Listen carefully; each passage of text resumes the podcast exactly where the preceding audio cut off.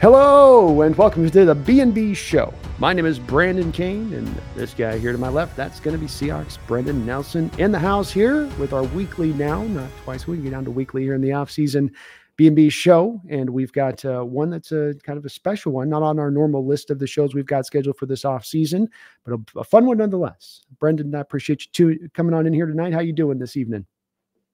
I am doing pretty good tonight, man. It's been a very interesting week or so here, and I'm here for it. At the end of the day, this is what we wanted, and this is what we got, and now we've just got to do the right thing for this part of it.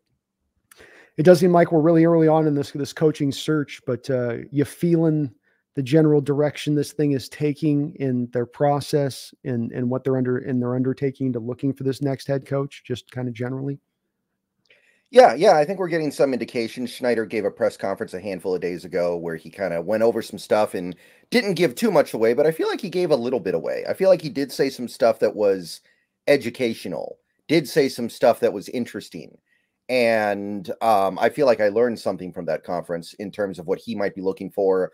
We're starting to see what these other teams are going to do, and that's obviously very relevant because there are going to be certain guys taken off the board by these other teams and what they're doing. So we're seeing what's starting to develop there. We've gotten some, I would say, surprising non-firings, which means that there's going to be less hirings. It's starting to shape up. That works in our favor, wouldn't you say? Like not a McCarthy going on the market on top of the fact Schneider referenced him as being a coach he liked, maybe becoming a Hawks coach if he was. But that's helps us in the search with one less team trying to pull from the talent pool. Right. And Philly not firing Sirianni because, you know, they would have gone all out to get the best guy possible because that's what they do in Philadelphia. Yes, and I think that's a desirable spot, even though there's a ton of pressure on you to succeed immediately. It's still a very desirable place to go, I think. Oh, yeah. I think that the Falcons getting Belichick, which looks like that's what's going to happen, is great because that's not a guy who I had on my list at all. And he gets to go to a team that I think is the most appealing for a new head coach, because of their roster and because of their owner, because of their flexibility. I think that's great. I think that Pittsburgh keeping Tomlin is preferable. I prefer that to any other thing that could happen vis-a-vis Pittsburgh and Tomlin. Pierce looks like he's going to the Raiders here, right? They're poking around. Yeah, they're poking around, but I'd be a little surprised if they moved off of Pierce. I mean, look, they need to save money. Antonio Pierce is a great way to save money. That's a guy who probably thought he was never going to be a head coach in his life. He was just a positional coach, was probably good with that. And, now he's got this opportunity. He'll probably work for a couple $1 million. Make it happen. Yeah, and they're paying two coaches right now off the books that are not on their coaching their team anymore. So definitely, like you said, could be on top of they've been known for being a bit of a cheaper organization.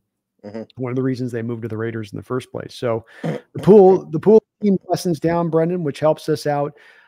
We also then start to get a little bit more of some announcements here on the interviews that the Seahawks are going to conduct. What I do like about this process, Brendan, is the NFL's kind of forced these teams to be exhaustive in their process now. Schneider was talking about the rules and the boxes you have to check as far as all the things that you have to do to make sure that you're fitting to the rules and regulations for these hirings now. And that does mean that I think they forced him to be a little bit less of, oh, we just want this guy. And now they've really got to turn him over and look him at, and it'll slow everything down, it seems. But we've gotten more candidates. Hawks are beating the road, aren't they? I mean, they're calling all the lines, huh? Everybody's getting a call. Yeah. I mean, if you don't do it that way, you shouldn't do it. Right. Unless you've already got somebody in house that you're going to roll with and you feel really good about, then I think you're obligated to search under every single possible rock. And it seems like that is what we're doing. I like it. I don't love everybody that we're looking at, but I'm also at the same time, there aren't a lot of candidates we've looked at that I just hate. You know, I can see the benefit of most things. There are some things that would be a bridge too far, like Arthur Smith as head coach. But that's not going to happen. That's not going to happen. So, you know, it's ultimately kind of my job here to really try to parse through the narrative when I'm looking at these coaches and try to figure out what the actual positives and negatives could be. The Graham one would be tough, though. Like that would be, You go from Coach Carroll to Graham, like that would sting.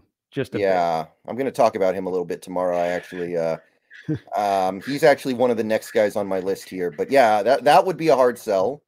Can you imagine going Carroll to Graham? I was like, you know, he doesn't like the blitz. He hasn't had the best of defenses recently, but okay. He did okay work this past year, I guess. So yeah, pretty decent.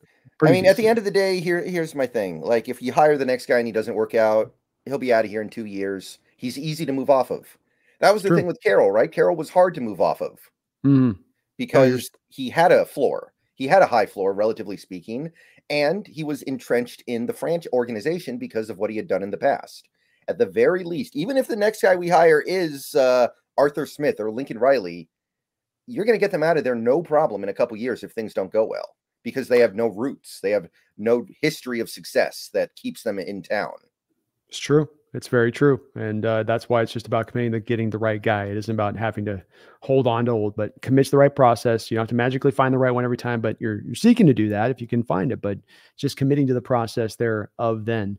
So you like the list so far. You feel pretty good about that. The Schneider press conference, just wanted to ask you about this one as well. I got a general indication from him. Obviously, he was doing his job of kind of tiptoeing around like through a landmine field as far as giving out any real nuggets. But I did get a little bit from him, Brendan, that he was leaning a little bit to the offensive side of the ball and some of what I was taking away. Did you get that same kind of feel in general terms? Yeah. And I think the things that he said are very obviously true.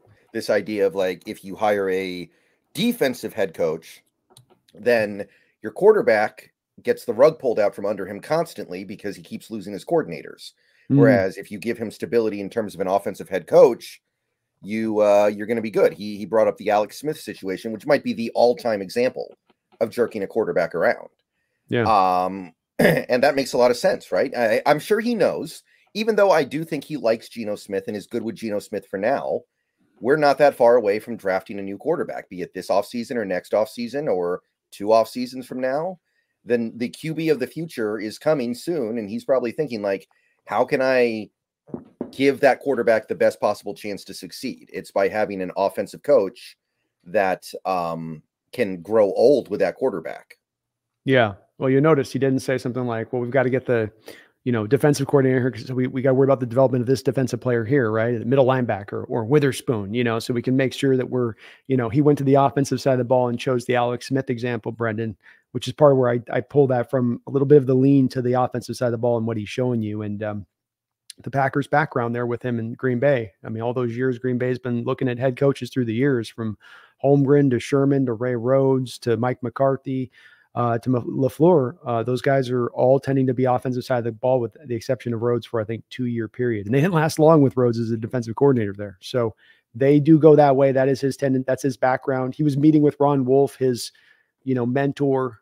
Certainly I'm sure Ron was probably instructing him a little bit in that same direction of things, which it's just cool to hear guys like Holmgren and Ron Wolf in his ear, Brendan, isn't it? Nice to know that your general manager is having those kind of very smart minds that are informing him and letting him know a little bit of, you know, just helping to guide the process. It can't hurt.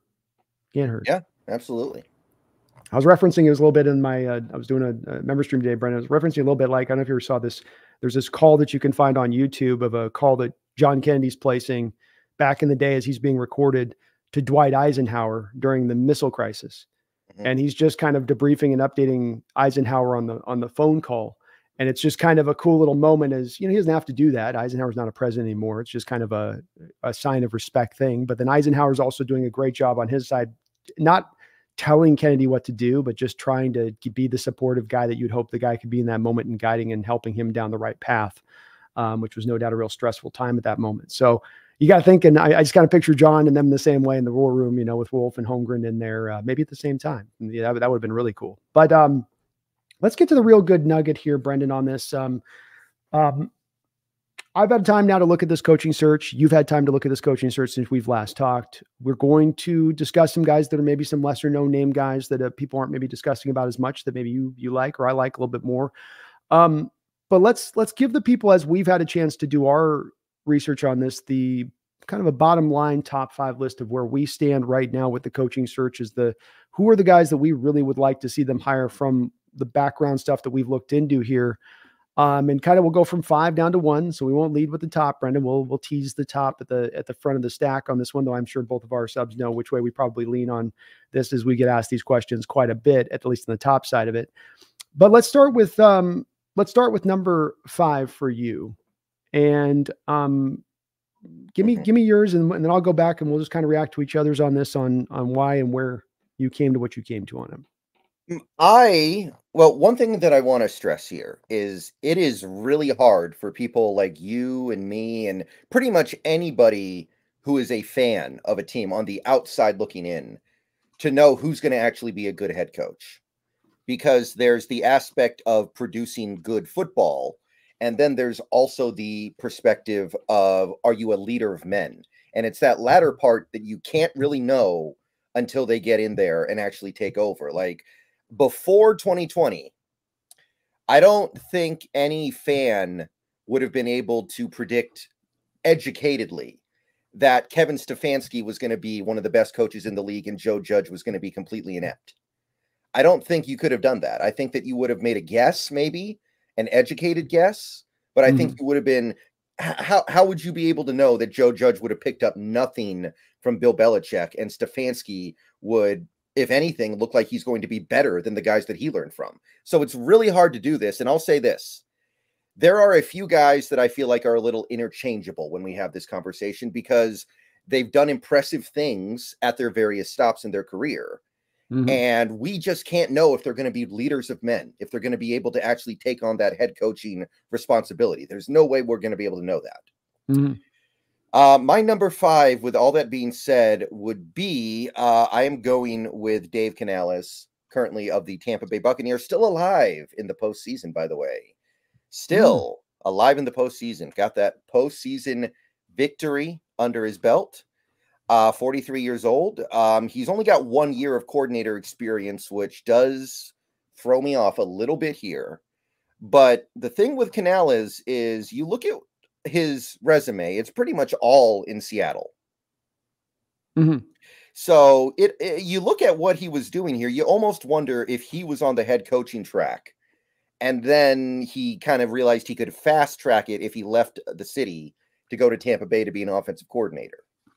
Okay. And maybe that kind of threw off his plan. Maybe he was the guy who was playing to eventually take over as the head coach.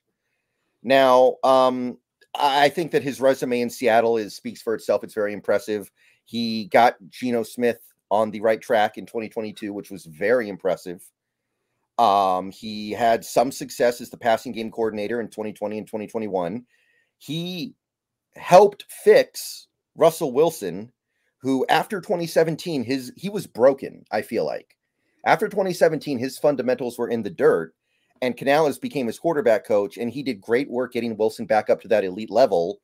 And before then, I think he did phenomenal work as a wide receiver coach in Seattle. So my number 5 would be Dave Canales. Definitely somebody that I've really been turned on to recently after not being so sure, because that 1 year of coordinator experience thing is tough. So I like him well enough. Definitely, certainly a guy too. Corbin's been pushing, banging the drum for him big time. I've got a lot of hesitancy myself with Canales. I think some of it does come back to backtracking to his time with Russ. And when I did a lot of looking at Russ through the years and his time here, I don't know if I always saw as much a big development part of his game. He got a little bit better at the line of scrimmage than when he was younger. You know, he got a little bit better at progression reading, but he's kind of was always the same through all the years. I mean, he just sort of was the same guy he'd always been. And while I'll give you, he definitely did great work with Geno, and he's done phenomenal work with Baker Mayfield, getting his best year. And hell, I mean, that team's, with that defense, anything's possible, right? They can shut down anybody, and he can, the offense certainly can do enough on their side. They've been really good too as well. I mean, he's done great work there this year, running a pretty balanced offense overall. But I do look at Brendan on him as a guy that he's only got the 1 year coordinating experience. I'm not sure about the time with Russ necessarily in Seattle. And then the other candidates that just have a little bit more richer kind of experience behind him a bit, but his star seems to be on the rise. And I'll tell you this, he's in that place that I think Bobby Slowick's here too, Brendan, where I think they're in that Ben Johnson place from last year, where you give him 1 more year, and then we're talking about him being a no doubter head coaching possibility next season. And if that's the case, why not get out ahead of it a year like you're advocating for?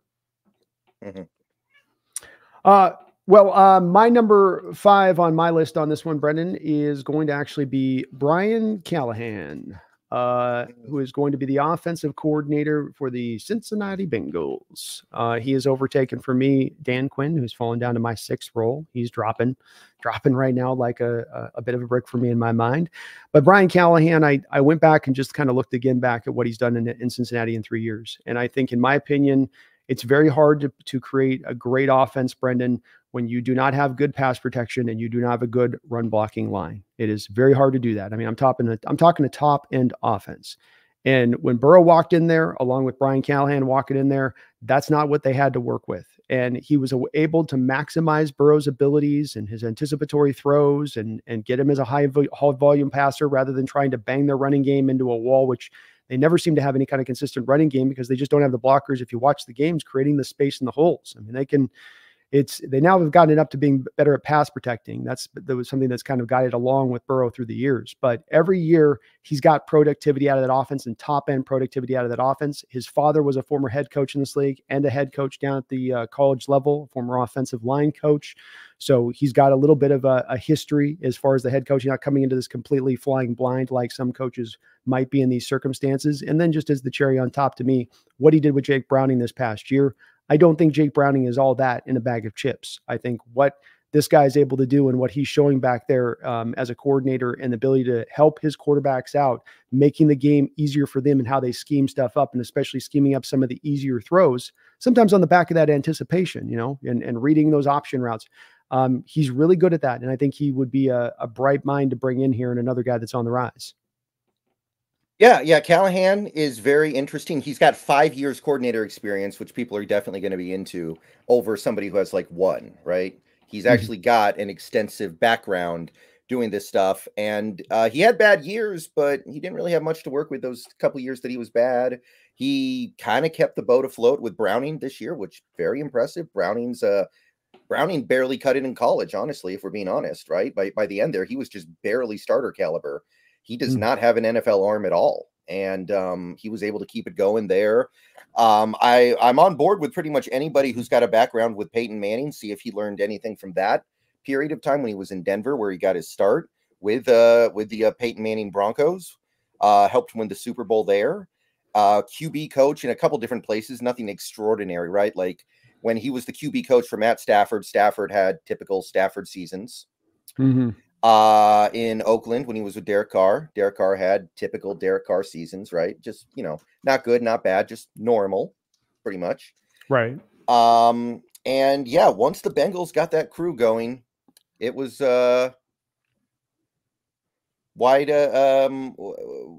it's been good, man. They almost won the Super Bowl a couple years ago. They probably should have, honestly.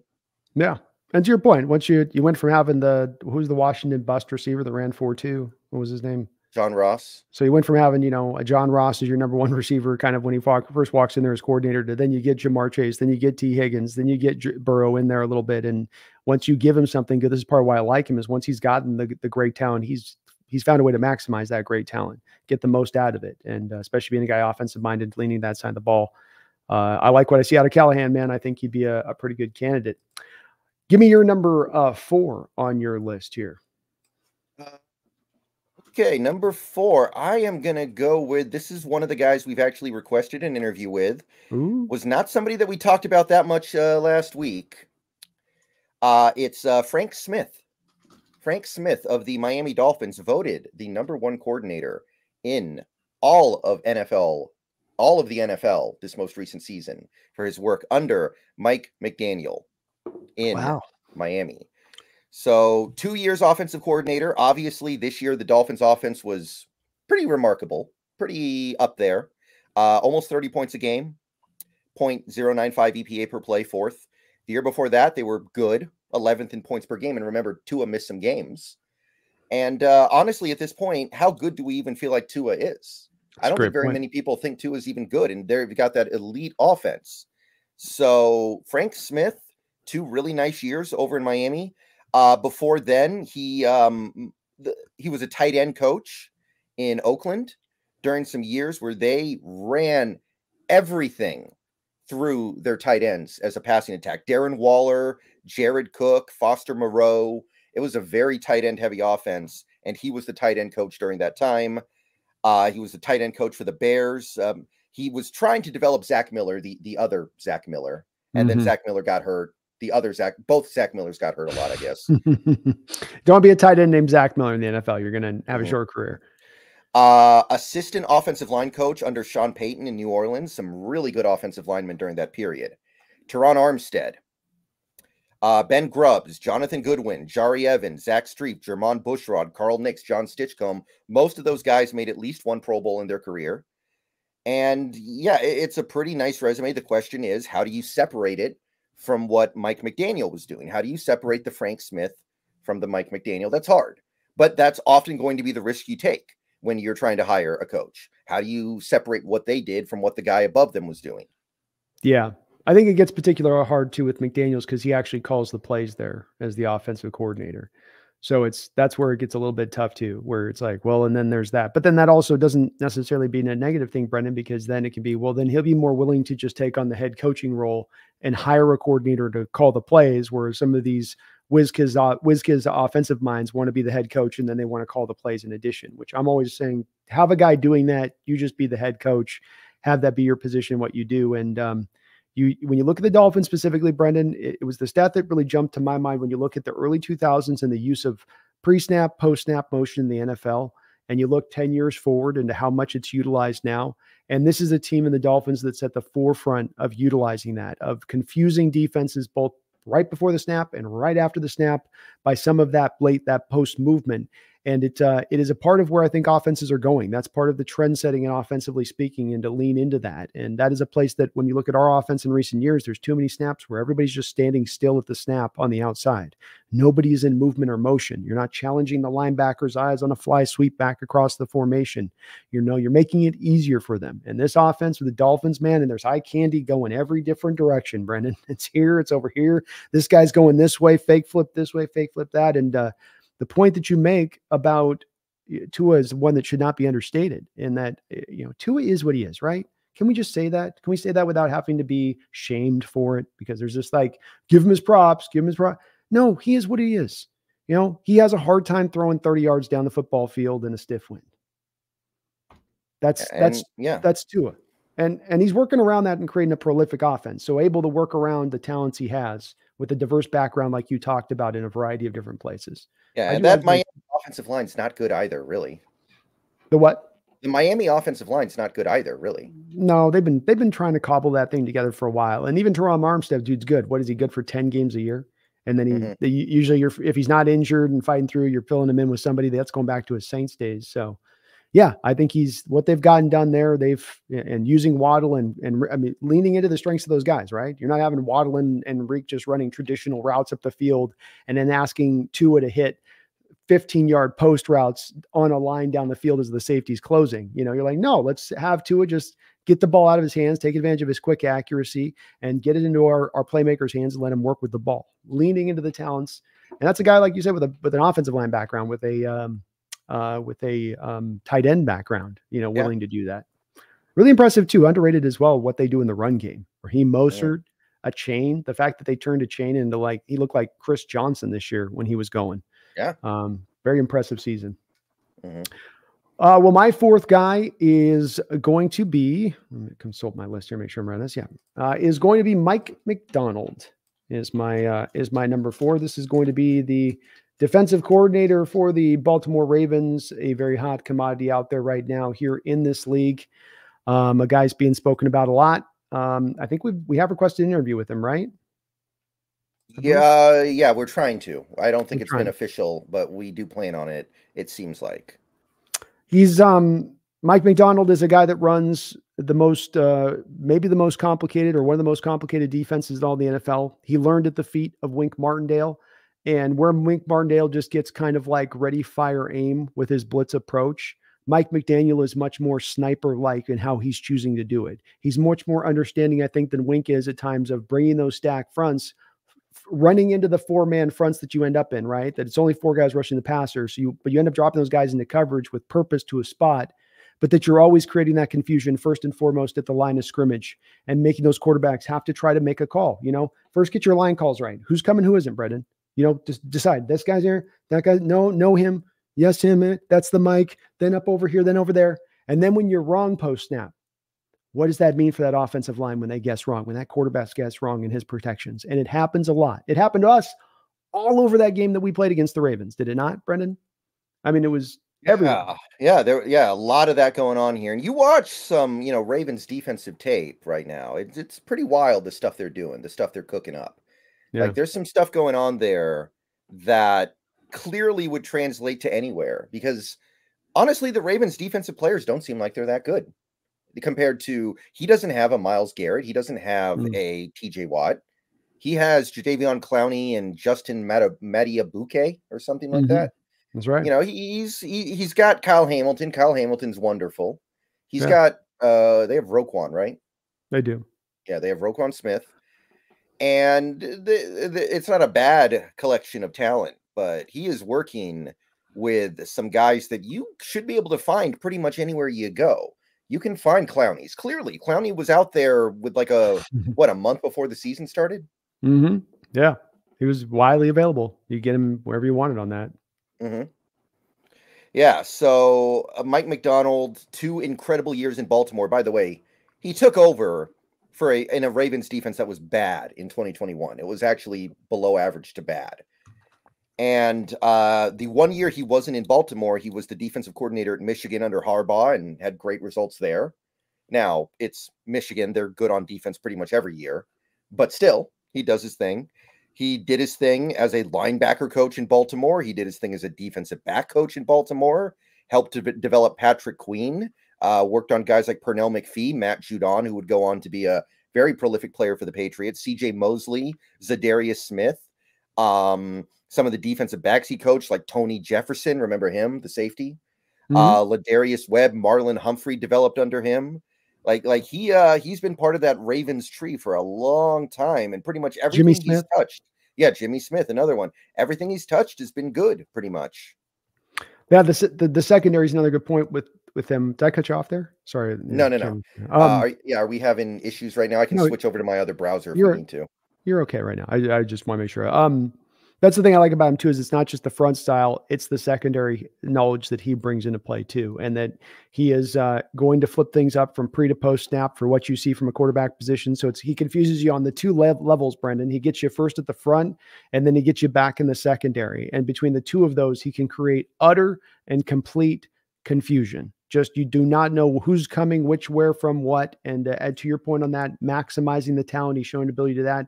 Michigan, the thing that impressed me about that is, you're right about them having a great defense every year, but he went down there to train that staff in this defense. He went down there to not just be the defensive coordinator, but both train the players and train the coaches how to run this scheme. And then when he left, that's what that team leaned on this year, was that defense. That's why they won the national title. They were able to shut down Michael Penix. I mean, that's really, to me, a very impressive thing beyond just what he's done. It'd be enough what he's done with the Ravens alone, right? What he's done this year with the Ravens and what the track record with the Ravens, that'd kind of be enough on its own. To do that with Michigan at a different level, and to be able to show how well you can teach your message and get it across, on top of just how good you are as a defensive coordinator.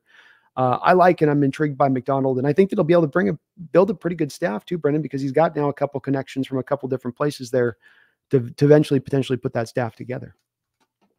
Right. Let's go to the number 3 for you on your list. My number 3 was McDonald, so I don't have too much to add to everything you just said. But my number 3 is Mike McDonald as well. The resume is just the resume is impeccable. It's hard to subtract anything away from what he's done in Baltimore. The one year he was out of Baltimore, he did great at Michigan. And again, it's not like these are some of the most talented players ever. Like, when he was a linebacker coach in Baltimore, he had some good players, but some of the guys he got good stuff out of were like LJ Ford, Kenny Young, Patrick Onwuasor, the final, like, 45-year-old Terrell Suggs, or however old he was that last year. He's pretty old. Yeah, so some of the guys he got great results out of were not even super blue chippers. Yeah. You want to modernize defense, Brendan. You want what's on the cutting edge defensively right now. This is the guy running it. It's not, it's the old cover 2 with a bear over front. It ain't the 4-3 under, but with Vic Fangio cover 2 principles. This is its own kind of thing. And he, much like a guy we'll talk about here soon, I know is going to be on both our list, and Ben Johnson, is guys that they are guys that understand how to do different things. They're not just sort of the one trick pony thing and how this is how I got to go about doing it. They're open to a lot of different ways to get the job done. And really love how he appears to be as one of the best teachers, I think, that we're going to have on this list, Brendan, that we're going to present. He certainly, I think, has that track record. For me, my number three, I think, is going to maybe catch you as a bit of a surprise. I'm interested to see where you stand on this guy too. He's actually just the last probably 4 or 5 days, I'm really starting to kind of warm up to him, and you got to give me a chance to explain. Okay. Give me a chance to explain, Brendan, before you give me the eye look, before you give me the roll in the eyes. Okay. Let me just explain. My number three is going to be Mike Vrabel. And my feeling on this is this, Brendan, is Arthur Smith going to get a job this offseason, head coaching wise? Of course not. No. Do you think that there's going to be a better, would you say it's fair to say Arthur Smith, at best case, probably going to be offered an offensive coordinator job, maybe 3 different places? Certainly should be. Like, if you guys think that Arthur Smith is a bad offensive coordinator, you really need to go look at the talent he was working with in Tennessee. It was not that great. He had Ryan Tannehill at quarterback, and he made them an elite offense. Like, if somebody doesn't hire him as an offensive coordinator this offseason, something's wrong.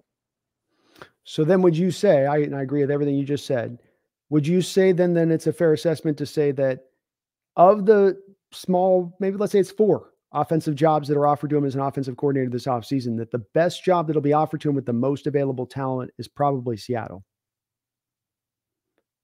And then when you... Probably, yeah. Who else would it be? Like the Bengals job might not be coming open. Like the Bengals is the only other offense you could even consider, right? But do the Bengals want to go to a run-based heavy offense from the pass-heavy offense that they're operating in right now? No, definitely not. But I'm just saying in terms of raw talent. Yeah, I agree. The one thing that I think would push it over the top, though, I think you would totally agree with me on, is I have in Mike Vrabel the guy that helped me get my job with Atlanta. This guy got me a head coaching job because of the success I had in tandem with him. He goes to Seattle, and I'm looking at those other available offensive coordinator jobs. It almost becomes a no-brainer that Arthur Smith comes to Seattle then with Vrabel, does it not? If that is the package deal, then sign me up for that. I'm pretty excited about that. Like, and here's the thing. Arthur Smith was such a disaster in Atlanta, they will never let him be a head coach again. Mm-hmm. So you've got him as long as you want him. There's that. It's like back in the day under Andy Reid, Philadelphia had, I believe it was an offensive coordinator named Marty Mortenweg, who was really good. They really liked him. But he had already gotten his chance as a head coach, and he was so bad, they knew he's never going anywhere. We never have to worry about losing this guy because he's already had his shot, and it was a disaster. That's kind of how it could be with Arthur Smith. It's not one of these guys, oh, we'll have him for 2 years, and then he's going to peace out to a head coaching job. Yeah. Oh, you blanked on it. Yeah, I agree the same way, and I think that he didn't necessarily get the fairest of shake there in Atlanta, Brendan, because I think if you have an offensive-minded head coach that you don't get the quarterback for, I'm not talking about getting him Mahomes or Burrow, okay? But getting them like a top-end QB. And I don't think that even the biggest naysayer of Arthur Smith would say that he was given anything close to a top quarterback option during his time there as a head coach. Yeah, yeah. I think that there were some other things that he did that didn't really make sense. But he never got the quarterback. He got everything else, kind of. I like everything else on that offense, really, but...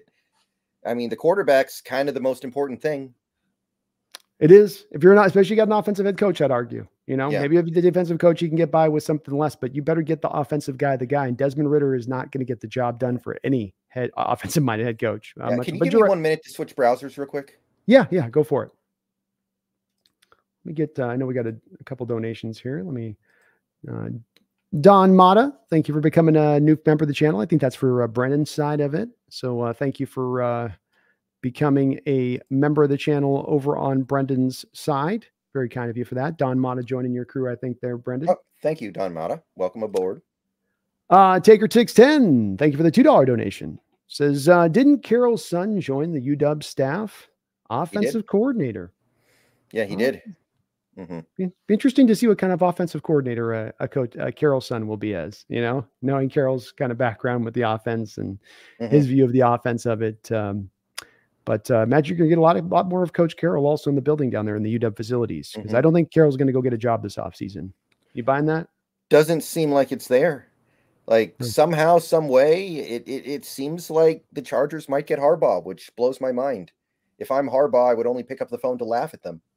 Yeah, I don't get that fit either myself, especially with him not necessarily getting player club control. Like as we're hearing that that's not as much going to be what you have to get with him, and that he would want to go there to that place seems just kind of strange to me. But yeah, and to be clear, I would pick up the phone to laugh at them because in this scenario, I'm Jim Harbaugh, and Jim Harbaugh's that kind of guy. I wouldn't laugh at them because I'm a nice guy, but Harbaugh's not. Dick. Yeah. But yeah, offensive coordinator. So we'll see if his son's got what kind of offense his son runs and how he pushes that thing forward here for this team. That it's kind of going from some kind of air raid concepts to whatever they're going to go to now. I don't know what Arizona's runs for an offense. I don't know what the background there is, but they're pretty pass heavy. They what was that quarterback's name? Fafita. He would have these games where he just had like 500 passing yards. They go crazy down there. Well, Carroll's gone. His son's gone the opposite way. And sometimes how it goes, man. They go the complete opposite on the dad on the approach. So it's kind of cool to see, though. And also really cool that I think you'll see some, Carroll being in the UW building can't do nothing but help the UW program if he's in there in any way, shape, or form. Right. Garth Knight, thank you for the $5 donation. I appreciate you for that, Garth. It's great to see you tonight, brother. Says Killer Bees, love the discussion and want you both to know I've not given up on a jacuzzi collaboration between you two. You're going to be left waiting on that one, brother. Yeah, that's not going to happen anytime soon. We're not going that. No is on that one, guy. Thank you though for the donation, brother. Codadad, thank you for the $10 Canadian. Said, I heard different takes on Schneid saying he's going to oversee assistant coaching selections. It sounded like he wanted to assemble the coaching staff himself. What head coach would go for that? I find it very hard to believe that he actually means he's going to build the entire staff personally. Like, you're right. No head coach would want to be a part of a situation like that. That's awful. Yeah. It would it not be fair to say that he probably was meaning by when he said that? Because they're kind of taking it off a soundbite that was off of a question asked. What I think what he's meaning and he's saying that is if I'm a general manager and I have a coach that has assistant coordinators, I can go to that coach and say, you need to let this assistant coordinator go. He's not doing the job. That's something that does happen by general managers throughout the league. It's not unusual to see. Would you think that's a fair way of maybe what he meant by that, Brendan? Not that he's hiring him, but that if it comes down to 2 years down the line and there's a failing defensive part, he goes to the coach and goes, look, I know you love this guy. You got loyalty to this guy. I'm telling you right now, though, that you got to let him go. It ain't working. Yeah. Yeah. Or maybe he's, the guy who ultimately makes the final decision, but that doesn't mean he won't have the utmost respect for the wishes of whoever gets hired. Like if you get Mike McDonald and he wants Anthony Weaver as his defensive coordinator, I'm sure you do everything you can to make that happen. Why wouldn't you? Yeah, I agree.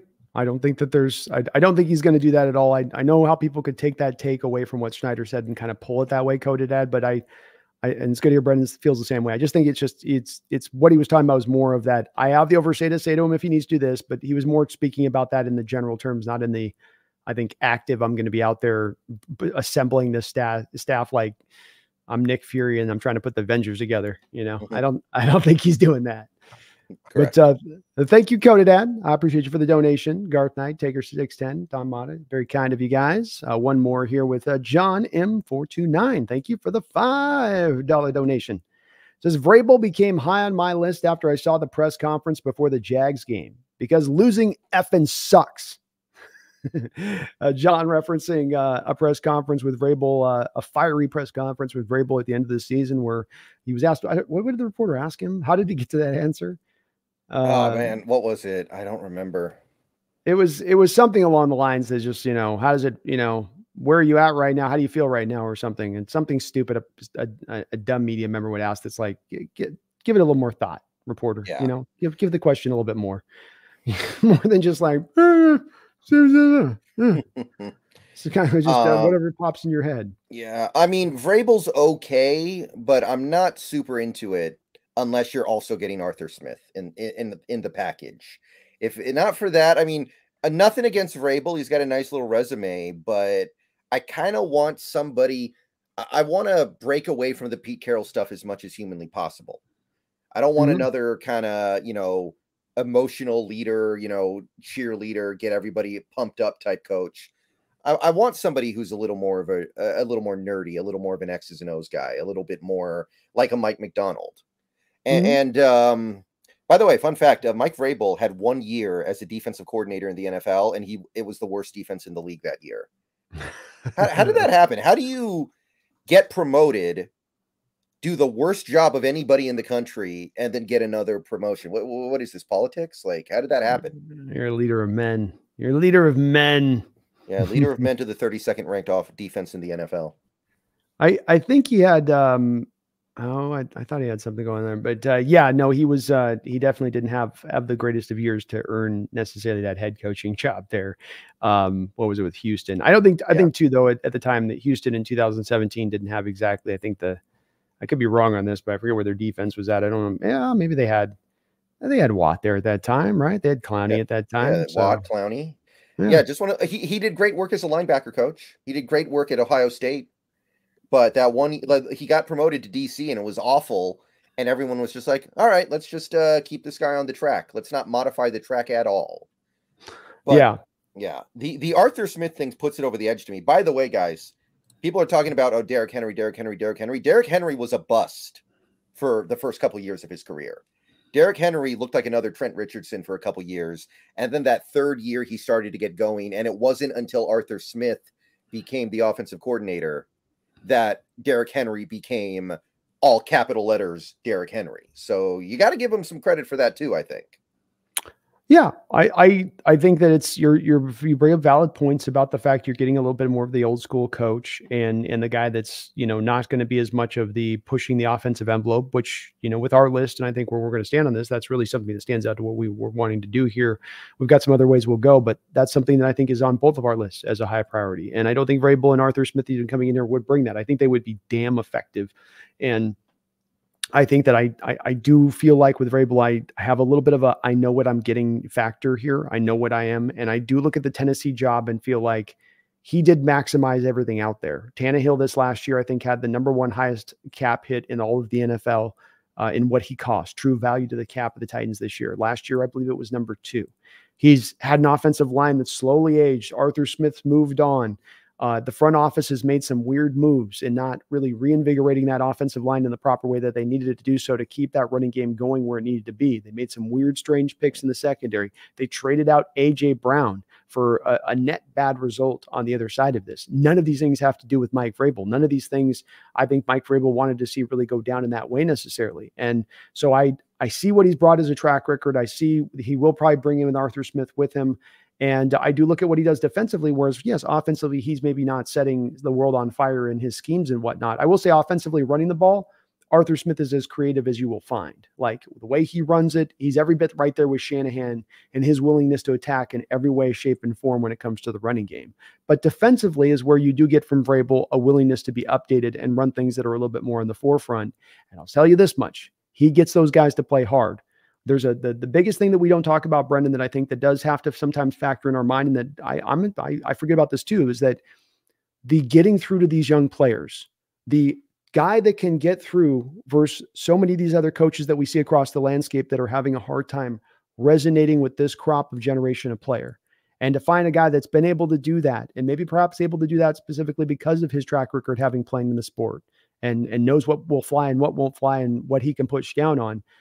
I feel like he's got a little bit of that right balance to him at the end of the day where this makes a lot of sense. And I think you're getting Arthur Smith with him, Brendan. I think it is a combination deal because that's why I wanted to walk you at the front of this because I knew that would weigh heavily in your mind on this. Yeah. And I think I can sell it to you on it if you break it down that way of like, well, he's got the Raiders. He's got you know, who else would be a team? Obviously not Atlanta. But clearly, you know, a couple of offensive coordinator jobs out there, and then you got this one with all of the talent he has, with being a running head coach who wants to run the football, and he's got his 2 tackles taken care of, and he's got his 2 backs ready to go, and he's got, you know, Schneider and Vrabel telling him, we're gonna get you some interior offensive line now too, so we'll get that all straight and forward. I mean, like it becomes to me just where he'll be like, yeah, he'll be frothing at the mouth. I think at that point to come to Seattle. Yeah, no, I'm for it. I made a whole video a few days ago about the idea of a Mike Vrabel, Arthur Smith package and how I found it to be very appealing. I think it's a great idea. But if you're just talking about Vrabel in isolation, there's only so excited I can be about it. I get it. I get it. And the points you raised, I think, are complete valid points, especially when we consider at least one of the other guys we're going to be looking at here on this upcoming list, which I think our list might go right together here on these final two. We'll see where it stands. Let's get to your number two on the list for Brendan. Yeah, I went with Ben Johnson, the classic, everybody's favorite. Everybody's excited about this guy. Like this is the guy that would make just about everybody in this fan base happy. He's 38 years old, 2 years as a very successful offensive coordinator in Detroit under Dan Campbell, taking over for an offense that was not that good before he got there, by the way. No, it was not. 8th in EPA this year, 6th in EPA the previous year, 5th in points per game both years. Year before that, he was a passing game coordinator and tight end coach for TJ Hawkinson. Year before, tight end coach for TJ Hawkinson. So he was part of the TJ Hawkinson development. Now, I'm not going to sit here and act like he made TJ Hawkinson a great player, because TJ Hawkinson was a top 10 pick, very talented player. But he did some good work there. He was a assistant wide receiver coach at Miami when they had the immortal Jarvis Landry, Kenny Stills, and Devontae Parker combo going. Great times there in Miami. Oh, yeah. Also kind of helped Doug Ryan Tannehill's career out of the dumpster and put it in a little bit of a better place before he went to Tennessee and truly broke out. So he did okay work with Tannehill as a quarterback coach. I'm not going to go crazy about it, but it was all right. And, yeah, it's not a very long resume, admittedly, right? I mean, I kind of just went over the whole thing. He spent the last 3 years in Detroit. He spent the previous, 5, 6 years in Miami. Seven. Yeah, 7 years in Miami. And that's about it. But this work he's done in Detroit is good. And sometimes when you want to get the best possible coaching talent, you got to take a chance on them when they're young and inexperienced, because by the time they're experienced, someone already took the chance on them and you're never going to get them ever at that point. It's over. Agreed. Well stated. I think that it's, if you're going to say, Brendan, that there is if you have a Seahawks fan that came up to you and said, Brendan, give me the Sean McVay of this offseason available as a coaching candidate, who's the closest Sean McVay that exists out there, would you point to Ben Johnson as that guy? He certainly mimics it the most. Yeah. I mean, obviously Sean McVay was part of some really impressive coaching crews that I don't think Ben Johnson has been in. Like, you know, McVay was there with LaFleur. McVay was there with Shanahan. And Ben Johnson doesn't have that, but it's still pretty dang good what he was able to accomplish these last 2 years in Detroit. And sometimes that just needs to be enough. And I know it's easy for us to say as fans, not so easy for somebody like John Schneider, who might live or die by this hire. But most of these hires, you're taking some kind of risk here. Unless you get somebody like Vrabel or Harbaugh, there is no just gun it in their safe option. I agree. I've kind of labeled it. I think Ben Johnson's the biggest boom or bust candidate. You know, you're not going for the high floor here. You're going for the wild potential that you get with this guy. And you talk about that 7 years in Miami, 3 different offensive coordinators through that time, coached 3 different positions through that time, tight end, wide receivers, quarterbacks. This is a guy that trained under Mike Sherman, one of the forefathers of the true West Coast offense. He then learned underneath one of the fathers. It was like going from one of the godfathers to one of the fathers in Bill Lazar, who helped kind of continue him on. He's got, to me, you've got elements of his offensive system, Brendan, that have both been instructed by a Chip Kelly all the way to a Mike Martz in the influences that are at play. He is a guy that is kind of, you know, a mad chemist in the lab and coming up with, he's coming up with, he is not a one system guy. That's just, this is my system. This is how I run it. He's going to take from everywhere he can possibly take from to make this at its best, whatever it sort of takes, so to speak. I mean, even last year, Brendan, coming off that season you talked about, which, just to again reiterate the numbers that you posted, which I think are very important with Ben Johnson, 2021 under the old offensive coordinator for the Detroit Lions, they were 22nd in yards, 25th in points, 29th in offensive DVOA. The very next year, he takes him to 9th in DVOA, 3rd in yards, 5th in points. Then that offseason goes and has a 3-day summit with Sean McVay. a melding of the minds together between these two guys. How can I even get better? I mean, the ego that usually exists in this sport, and I don't need Sean McVay. Look where I'm at. Look where I'm at. But then goes back and says, no, like there's more to learn. Let me get more. Let me peel some more out of him. How did best get more out of Jared Goff here? What did you do in using that? And he's done different stuff with Jared than what Sean did. He doesn't rigid Jared up. He's given Jared so much more control and expanded him as a quarterback than what McVay did.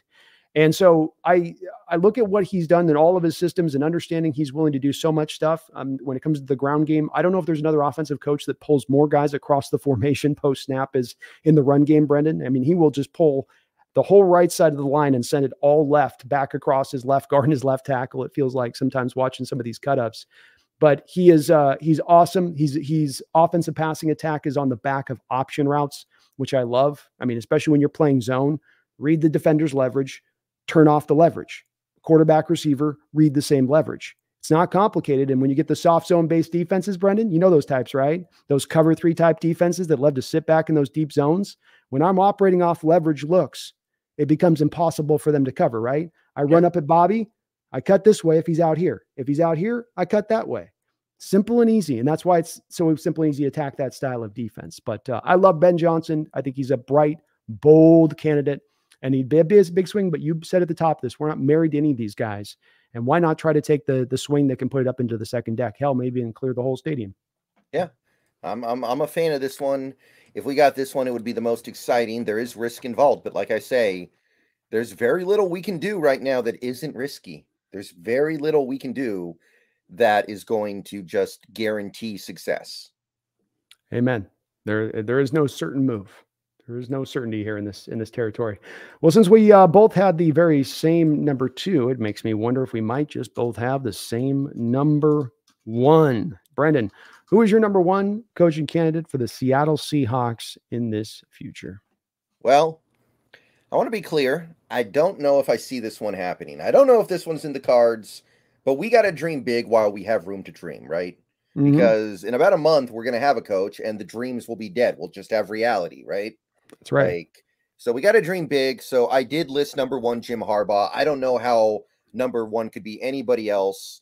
This guy is, not only is he relatively speaking a sure thing because he's already been ridiculously successful in the NFL as a head coach, but he's also proven to have a very high ceiling. This isn't some safe, not sexy hire like Mike McCarthy. Like, let's say McCarthy got fired and we hired McCarthy. It would have been sold as like, yeah, it's not sexy, but it's safe. He would have guaranteed us the playoffs pretty much every year. He would have guaranteed us regular season success. That's not the case with Harbaugh. Harbaugh guarantees you a little more than that, I think. He really could not have done much better in Frisco, couldn't have done much better at Michigan. Couple of not so great years in Michigan, I guess, but every year he had was better than even Brady Hoke at his best, right? Brady Hoke didn't have years like that. No. Stanford couldn't have done much better than he did. Even as the Oakland Raiders quarterback coach, couldn't have done much better than he did. So, like, this guy's resume is pretty much impeccable. I know people are like, oh, you didn't win the Super Bowl. You know what? He had Colin Kaepernick and Alex Smith as his quarterbacks. I wouldn't win the Super Bowl either with those quarterbacks. Yeah. No. So, yeah, sign me up.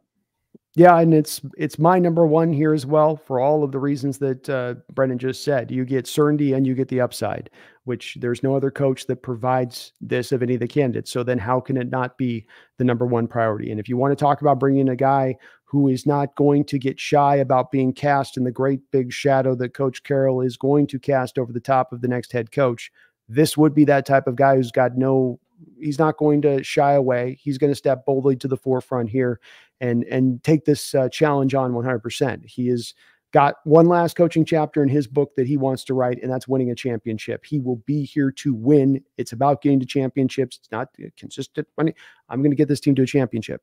And he will make it happen, I think, or at least he'll get very close to doing it if he don't do it. And I have a lot of confidence in that fact with Jim Harbaugh. Is he a prickly guy? Sure. Is he maybe going to grind people out in a couple of years? Yeah, probably.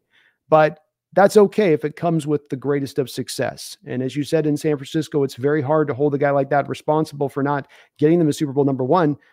You talk about having Kaepernick at quarterback number two. He happened to also go against one of a legendary teams we've had in NFL history during that 3-year run there that they're having to go through at the same time being us. That wasn't exactly helping him. The other thing you had to consider about Harbaugh is how many – that team got old quick.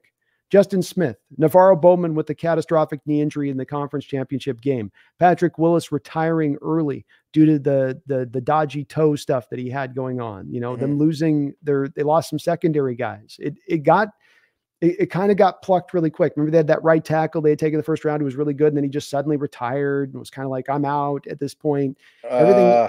Oh God. Anthony Johnson, something Johnson. Maybe. I remember they had the Chris Borland guy, the linebacker who was like rookie of the year, and then he retired after 1 year.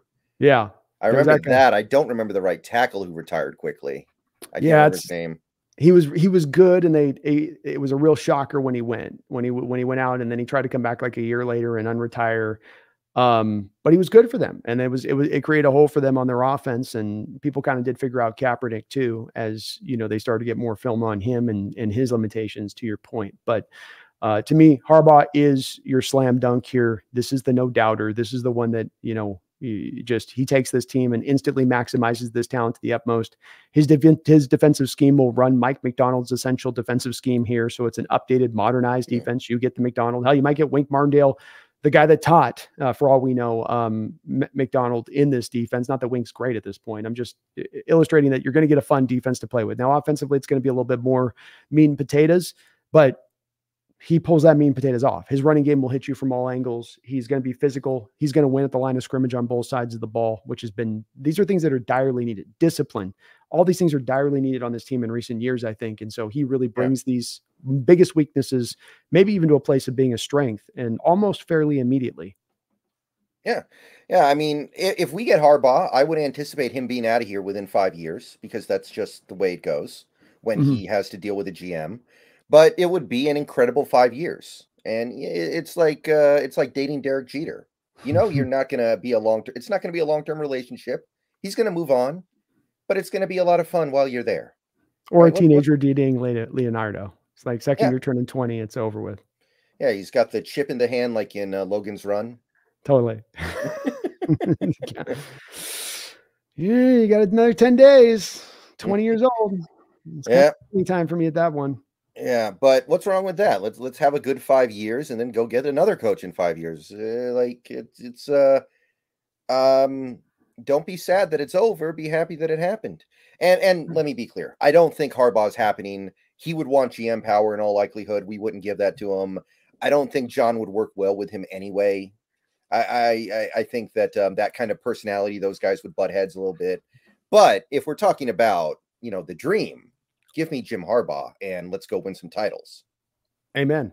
I think that's what you said about John's true. And John mentions about wanting to keep a positive environment here, positive culture. Of course, with John, I mean, it's maybe sometimes positive, sometimes it's negative, you know, so like you're going to get a bit of both, but yeah, the likelihood is maybe not as much of it having happened, but if the pursuit here is to just find the best candidate for the job and to not take that kind of thing into account, which, you know, we're not the guys having to work with them day to day like John would, right? Like, yeah, you guys can say it. I'm the guy who's got to go in there every day to the office and right? So I like, you know, yeah, how's the view, Brendan and Brandon, from the cheap seats, right? Like, so I get that. I can sympathize with that standpoint on it, but there is not just another candidate to me that's close to him.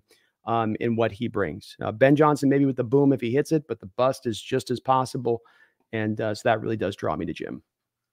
Yeah. And is it possible that he's chilled out a little bit after that decade he spent at Michigan? He's an older guy now. Is it possible that he's not the guy who would like take somebody's blood and wipe it all over his face when he's giving his pregame talk? Like maybe, you know, you got to settle down a little bit as you get older, right?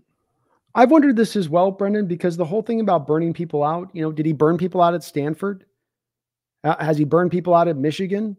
I mean, the coaching staff, he didn't burn out. They loved him. He had his, remember that after the win this year at Ohio State, he had the coach that was filling in for him, like, this is for you, Jim.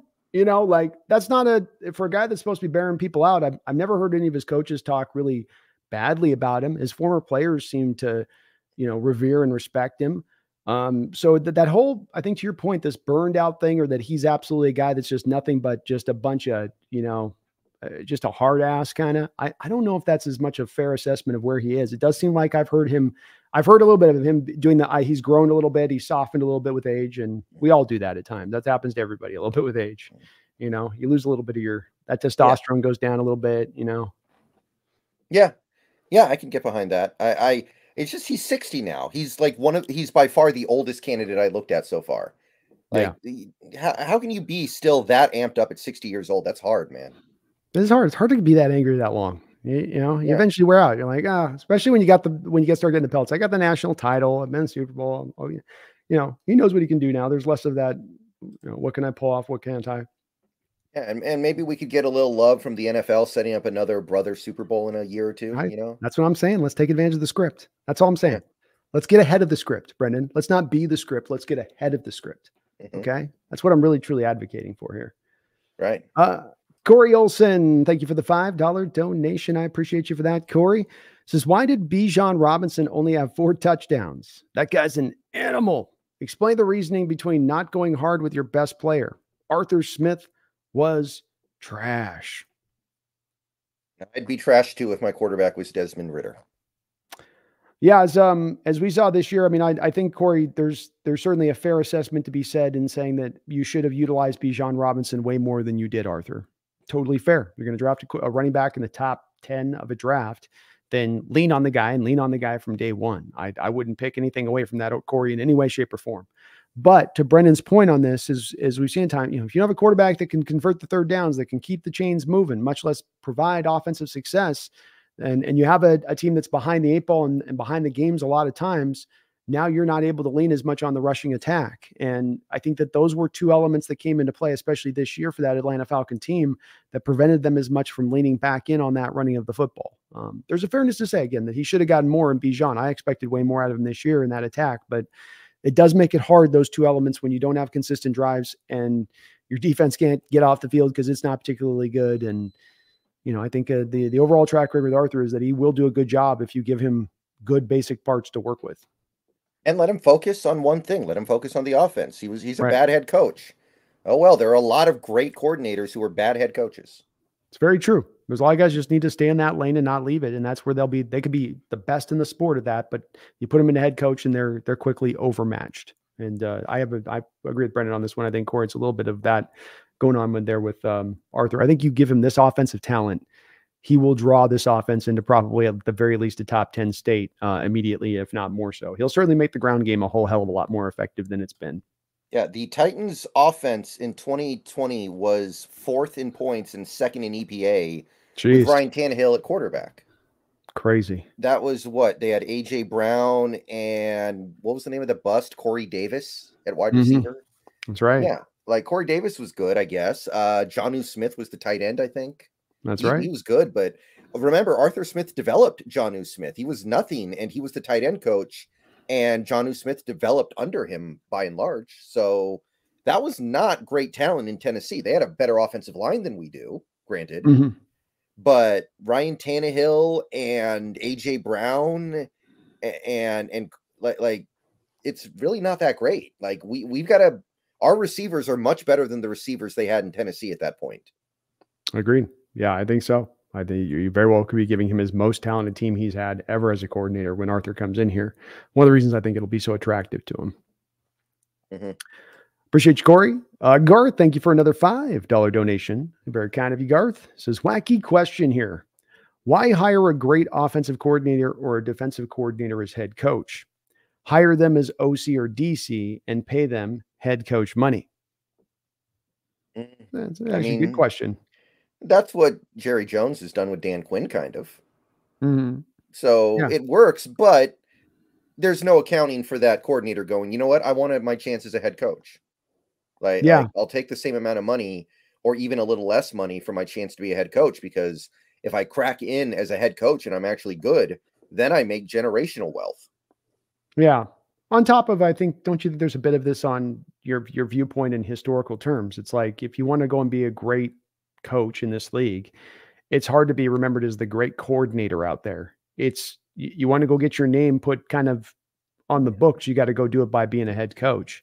Mm-hmm. And so they're always, it's just a natural progression that I think you eventually, even if you're paying for the high end guy, Garth, that guy's going to want to have that pull to, like you mentioned with Dan Quinn, has proven with him, you know, he's kind of flirted the past couple off seasons with still leaving, despite the fact, you know, Jerry's paying him very well and would love to have him, you know, remain there. So, I think it'd be great in theory to pull that off, Garth, if you could. I think it's harder though to pull that off, because that guy, if there's a guy, because what you're kind of saying, Garth, is you could go get a head coaching job somewhere, this offensive coordinator, but instead come here, be an offensive coordinator for us, and we'll pay you as much, if not more, than what you've gotten as being a head coach. And I just don't know if there's a lot of those guys out there that would really be willing to do that. Is even this offseason, what jumps out to me, there's not that many viable candidates on a yearly basis.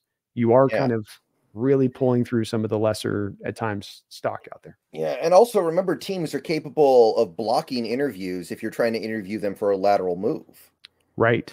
Like, right. We're seeing that right now with the Viro in Carolina, or by the way, I looked it up. There are literally 5 different pronunciations on the internet that swear they are the right pronunciation for a gyro, a Viro, which I believe that's actually correct. That's what he said it was, but who the hell knows? The gyro of Viro. God, yeah, that's a hard one to get out. Yeah, but Carolina's blocking interviews with him for defensive coordinator, because you can do that if it's lateral. So if you want him, you have to get him as a head coach. I assume that if somebody tried to interview Mike McDonald as a defensive coordinator, Baltimore would block it. Right. That's something that's been raised to me by a few people on my channel in recent days doing live streams, Brendan, is let's take Ben Johnson and we'll hire this guy as a head coach, and then we'll just sign Ben Johnson over here as the offensive coordinator, or we'll take Dave Canales and bring him in as the offensive coordinator. And I just keep the teams won't, they're under contract. You can't do that. A guy can be under contract as an offensive coordinator, become a head coach, but he can't be under contract as an offensive coordinator, go be another offensive coordinator in another place. Teams are not going to let a guy go because they're a good one. If they're going somewhere else, they're a good one. They don't want to let a good coach go for nothing and no reason, you know? So it's good theory, Garth. It totally is. But yeah, unfortunately, just in practice doesn't tend to play out that way. Right. Garth, thank you for another $5 donation. I appreciate you for all your support. Harbaugh also brought in Ric Flair to hype up the Niners before the playoff game. So he's not all that bad. That is pretty cool. That is pretty cool. Yeah, he does seem like the kind of coach who knows how to do that kind of stuff, knows how to really tap in on that level. Yeah. Oh, no doubt about it. He's a guy that's part of getting his guys. You watch it play hard and getting them to buy in. And I think that this is going to become more of a bigger and bigger thing that NFL teams are struggling with, Brendan, as the newer generation comes along, as the older generations go out, is how do we get these guys to buy in? We saw it in our team this year, all across the board. We saw it all on the field, Brendan, and times business decisions being made, but we also saw it in the lack of leadership. It's both of those things. You know, how do you get the full buy-in across the board in that way? And he seems to be able to do it, but that's a cool note, Garth, that he got Ric Flair in there, and that's a hell of a move by Harbaugh to get a team hyped up for a playoff game. Yeah. So we've looked at our top 5, and Garth, thank you again for all your donations. We've looked at the top 5 here on this list for us, and I think there's a good little opening 5 list. We're not going to go through these guys too far as a deep dive, Brendan, but do you have a couple of other guys here on your list that maybe aren't being talked about as much that you think should maybe be given a little bit more heat, that they're just kind of being taken as just kind of an all-star ran, or not even considered maybe? Well, I'll say this, because of what I was talking about earlier, about how you can't really know how these guys are going to be as leaders of men until they actually get the job. And if you're in the interview with them, maybe you can get some kind of inclination. So I'm looking at Ben Johnson, who we already talked about, Dave Canales, who we already talked about, and another guy would be Bobby Slowick of Houston.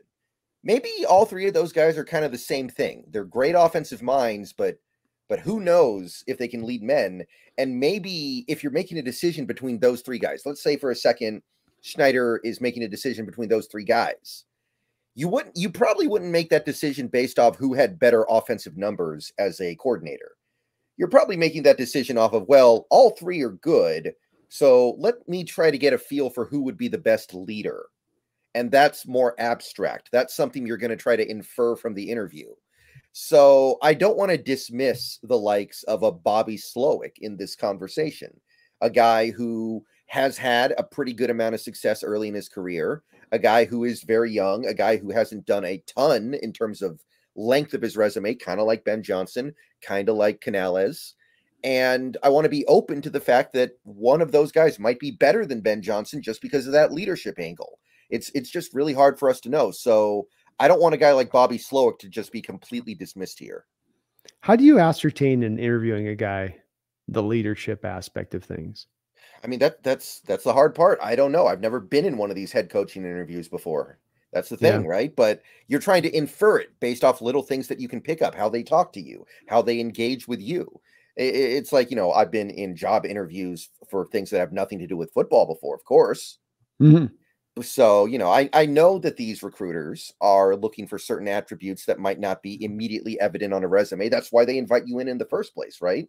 They want to look at you. They want to see what kind of person you are face to face. So I don't want to dismiss somebody like a Bobby Slowick, who is another one of these young hotshot offensive guru types. He doesn't have the results of Ben Johnson, but what if the results are good enough? And then they go, you know what? We got better vibes off of this guy. So I don't want to dismiss that.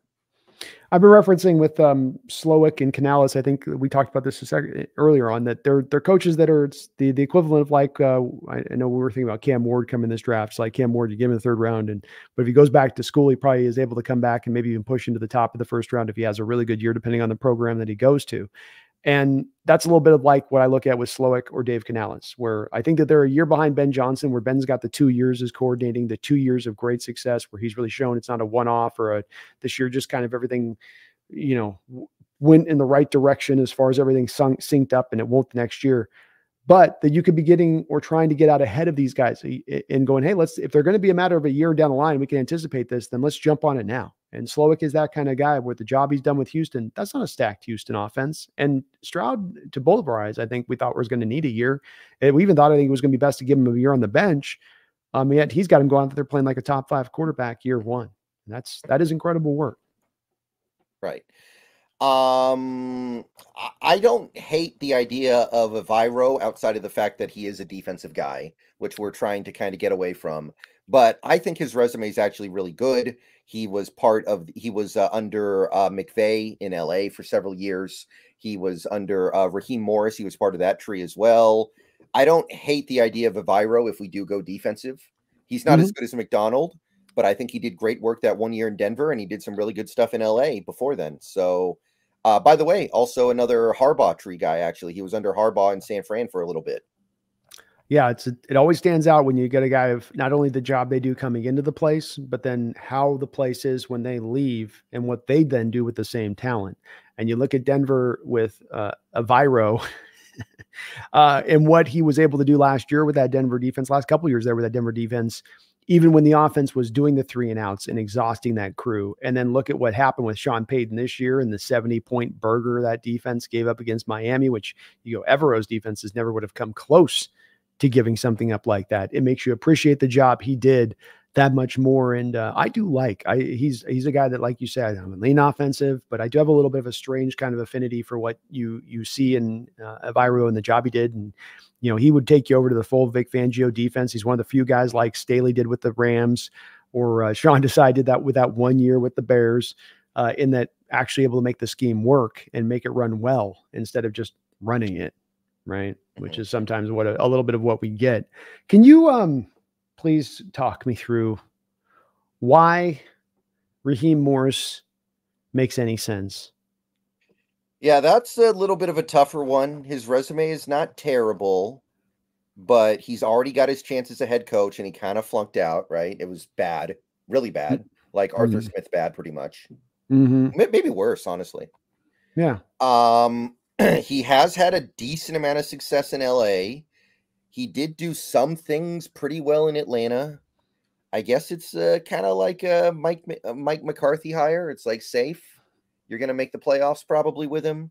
You're going to get better on defense with him. He wore a lot of different hats in Atlanta. He was a wide receiver coach, pass game coordinator, which is really weird for a defensive guy. You don't see that often.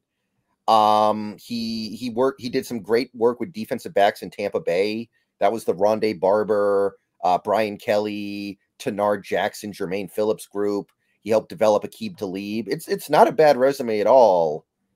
But, like, even in L.A., it's not like they were winning because of their defense. If anything, he took over the number one defense in the league by far under Brandon Staley and made it a decent unit. It's not like he improved on it. It was just kind of good. So, well, I mean, I even look at... I don't know. It's boring. It's kind of boring, ain't it? Well, I think he's even... I'd say that they even went back steps. That he wasn't even able to keep... Like Wilkes was able to basically keep things... the way they were under DeMeco Ryans with the Niners. I would argue that with Raheem Morris, the team has taken defensively a step backwards with him there. Okay, this year their talent wasn't great. They're rebuilding. So you look at him as 19th in yards, 21st in points allowed. It makes sense, right? Okay, I get it.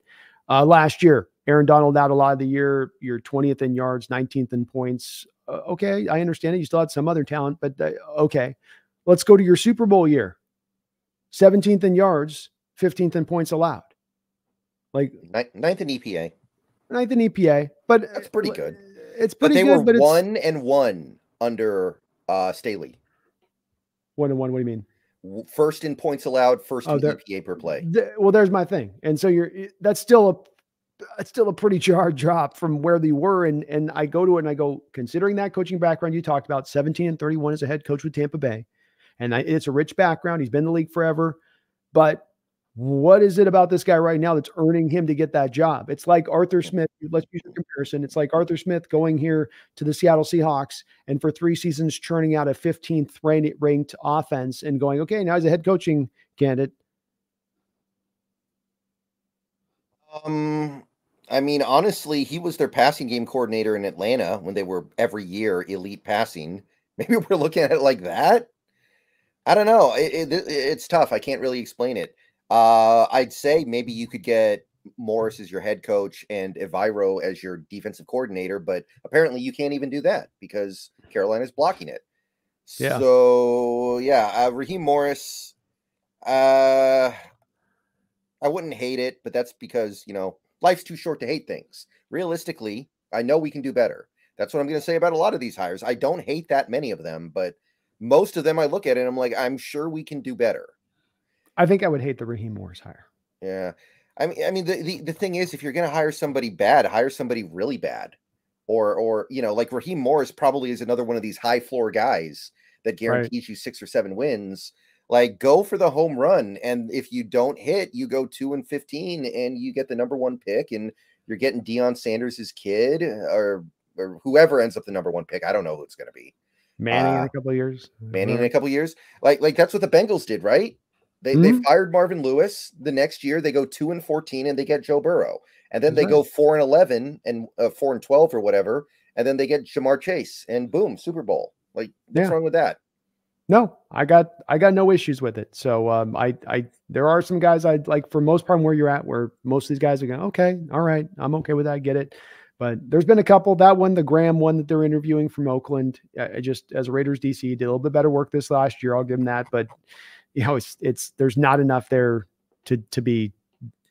It's like you grabbed a random coordinator out of a hat with that one. I feel like a little bit on that one. So I'm just kind of like, you know, he was the defensive coordinator of the year Miami was tanking for Tua. Yeah, well, that's part of what I saw. 30th in yards allowed with Miami, 32nd in points allowed with them in that year. 32nd in EPA allowed too. It's just no, you know what I mean. No, Brendan. Like, what are we doing here? What are we doing here? These guys get to fail up. You shouldn't get to fail up. This doesn't work this way. This is not the copacetic for me. I don't. Come on, we can do better than just, you know, that one. Graham with Oakland. Okay, here we go. Yeah, a lot of these guys. I'd rather just promote Waldron. Like just, I think I'd rather, pretty much. Yeah, I'd rather promote Waldron than get. Somebody like Raheem Morris, I think it would too. Well, I want an offensive-minded coach. Let's also remember that with Raheem, on top of having a bit of a middling defense recently and a poor head coaching career in his other stops, he's also a defensive-minded head coach. With, at least with Waldron, you have a guy that is offensively-minded driven, and especially if you were to know that Waldron was being held back in recent years from running the full Rams offensive attack in a way that he's now not going to be. But, yeah, I'm not with that one. How about Mike Kafka? He get you excited? That's a really interesting one, right? It's kind of like he's jumping the line in front of Eric Bieniemy, who's just kind of being left out in the cold here, never gets an interview no matter what. And realistically, you'd think he'd be the next guy up, and Kafka would be the guy who still has to actually like prove himself from the Randy Reed tree. But Kafka would be like trying to hit a 700-foot home run, I admit. You're probably going to miss the ball, but you hit it. I'm not against anybody who fell off the Andy Reid tree, but man, I mean, the stuff in New York was not good, obviously, but I don't know how much I can kill him for that. He had no receivers. No, didn't really have much of a quarterback. I don't like Saquon. I think Saquon sucks. I'm not a fan. He's injured a lot. Minimum. Yeah. So not much to work with there. And my understanding is that Brian DeBole is like the hardest person in the world to work with. It's like, he seems like an a-hole. Yeah, he seems like a complete dick. So maybe every time they go to him, going on here. Every time they go to the sideline, he's over there screaming or making a face at the quarterback or at somebody on the sideline. Like, he's got no composure over there to keep it together. It's like a live wire. Yeah. But you know, if we got Kafka, that would to me kind of be like the hire that, like, okay, this might end up in 2 and 15. This might end up in the #1 overall pick. Yes. But I'm okay with that. You know, I can live with that because the upside is still there, and I'd kind of rather do that than Raheem Morris. Yeah, I think if I had to be drawn between the two, I probably would lean there. I certainly, as you said, with a look at the job he's done with the New York Giants, you don't say, well, you haven't had the best of parts. That's fair, but you've also not gotten the most out of necessarily what you've had there either on the other side of it. But I'm just as much the anti-Raheem Morris. And let's also acknowledge this thing, too, that you're doing by Raheem Morris. You're handing the Rams 2 third-round compensatory picks. That's true. You know, let's just be ultimately sure here. If we're going to make our the team that's been owning us here for the last 4 years overall, you know, better on the back of 2 picks by taking one of their coaches, who, you know, they just go from him back to Staley, Brendan. Right? Staley's on the open market. Staley comes back to LA. They get better at their defensive coordinator position. You give them 2 third-round picks, and you maybe get much worse as the head coaching job. So that's one of the reasons with Raheem. Just no, please no. Just no. Yeah, let's get an offensive head coach and then get Brandon Staley as our defensive coordinator instead. How about that? Yeah, there we go. We cut off the Rams at the pass. You know they want to do right. It. That's right. That's exactly. Cut it off the pass is the right way to put it. So I'd much rather go that route than the other because, Jesus, oh, my God. I saw the Raheem Morris one. I went, what? Huh? Mm-hmm. Is there any other candidates on your list that you've got that maybe are worth speaking about?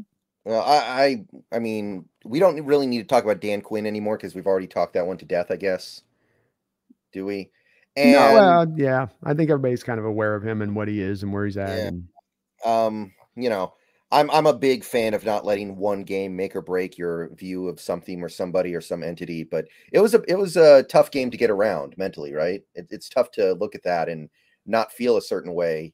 Like it's like he doesn't believe in linebackers.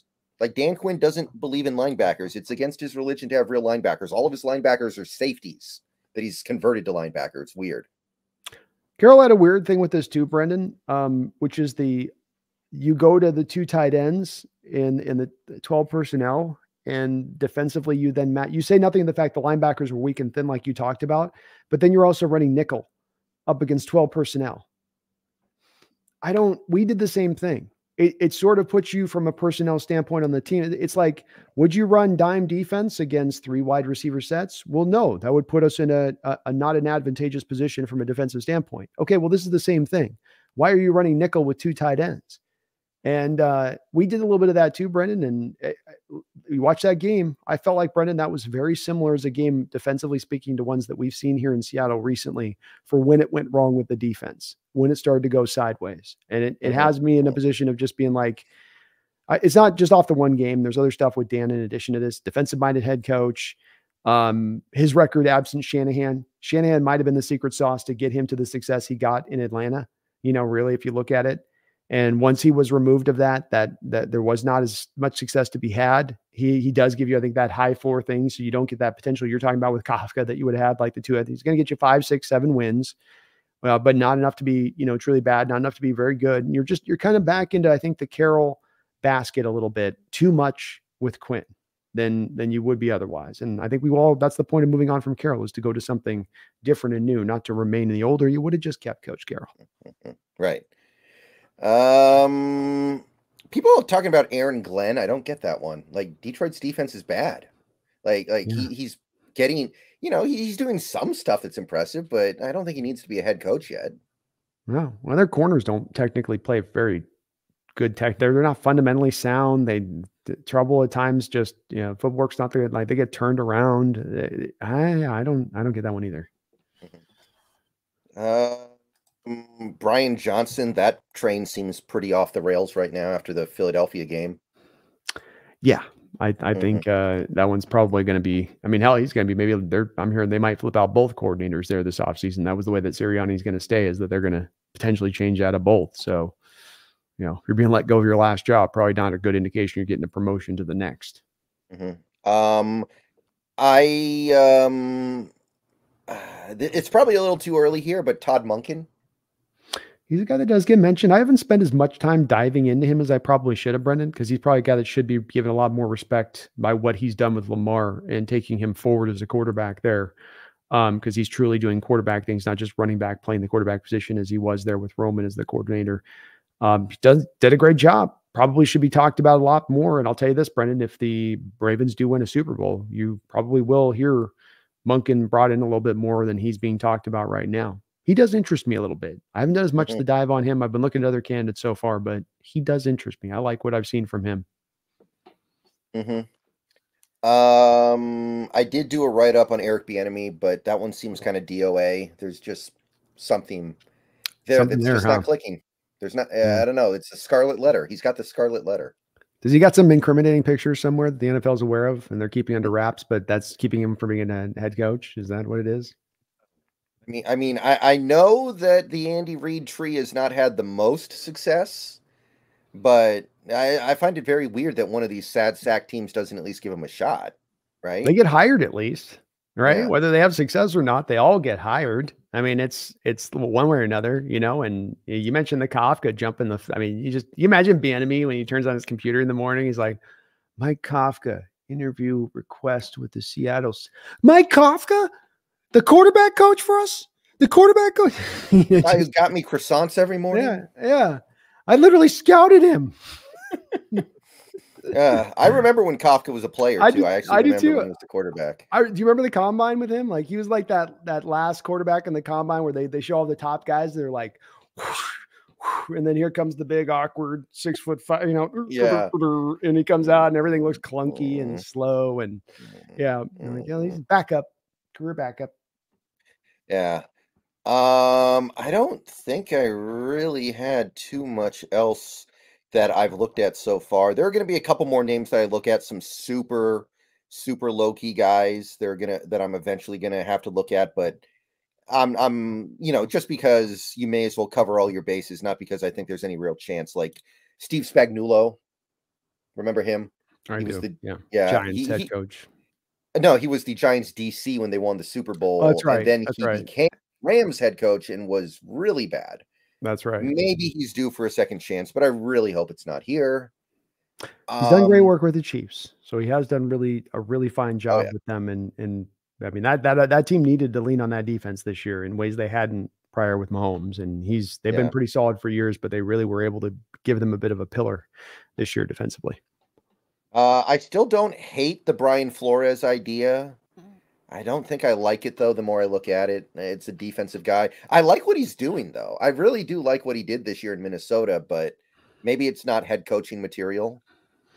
Maybe another year of let's get him some talent in Minnesota to work with now, to where he's maximizing everything, where there's like drips that he's got to try to turn into cups of water. Like, okay, give him a year now where maybe you give him some more talent, and that talent from last year goes a little bit further, and now maybe he can really show what he can do once you give him some stuff. But his star is still, I think, a guy that's on the rise, and eventually does strike me as a guy eventually will be a head coach in this league at some point or another.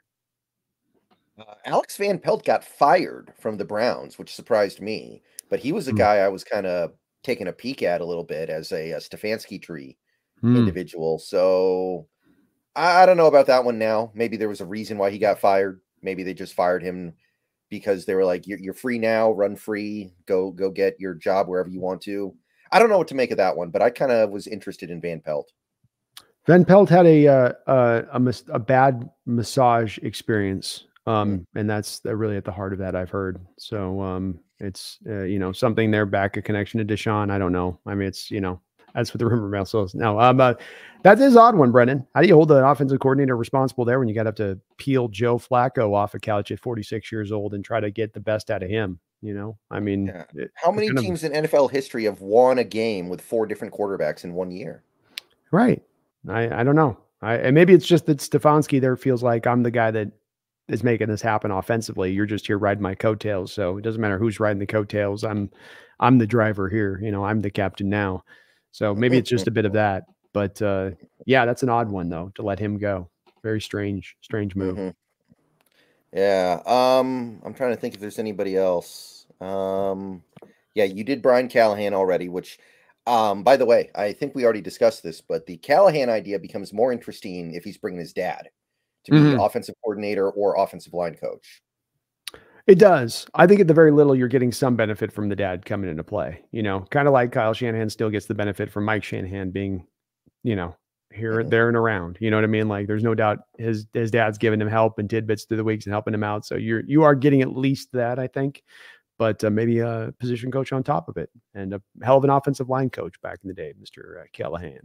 I'd argue he's still considered to be the premier offensive line coach in the NFL.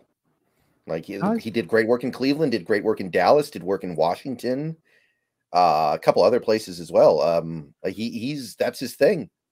Yeah, it's a fair point. That's a guy that's one of those guys that you talked about should be a coordinator, should be a line coach. Callahan got all the way up to head coach, probably always should have remained in that offensive line coach lane. That was the best spot for him. But son's on the rise, man. His son's making it happen. Garth Knight, thank you for the $5 donation. It says Brendan's video from a couple days back had me convinced Waldron should stay at the very least compared to some of these offensive coordinators up for head coaching gigs.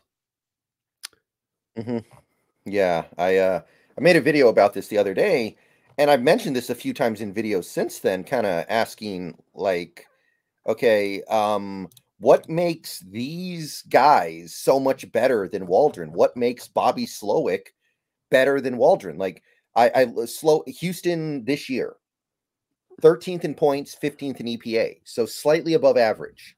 Like Waldron's done better than that, but Waldron had a better offense than that last year. He had a slightly worse offense this year with a bottom 3 offensive line. Like Waldron has 3 years of coordinator experience. Slowick has 1. Ben Johnson has 2. Canales has 1.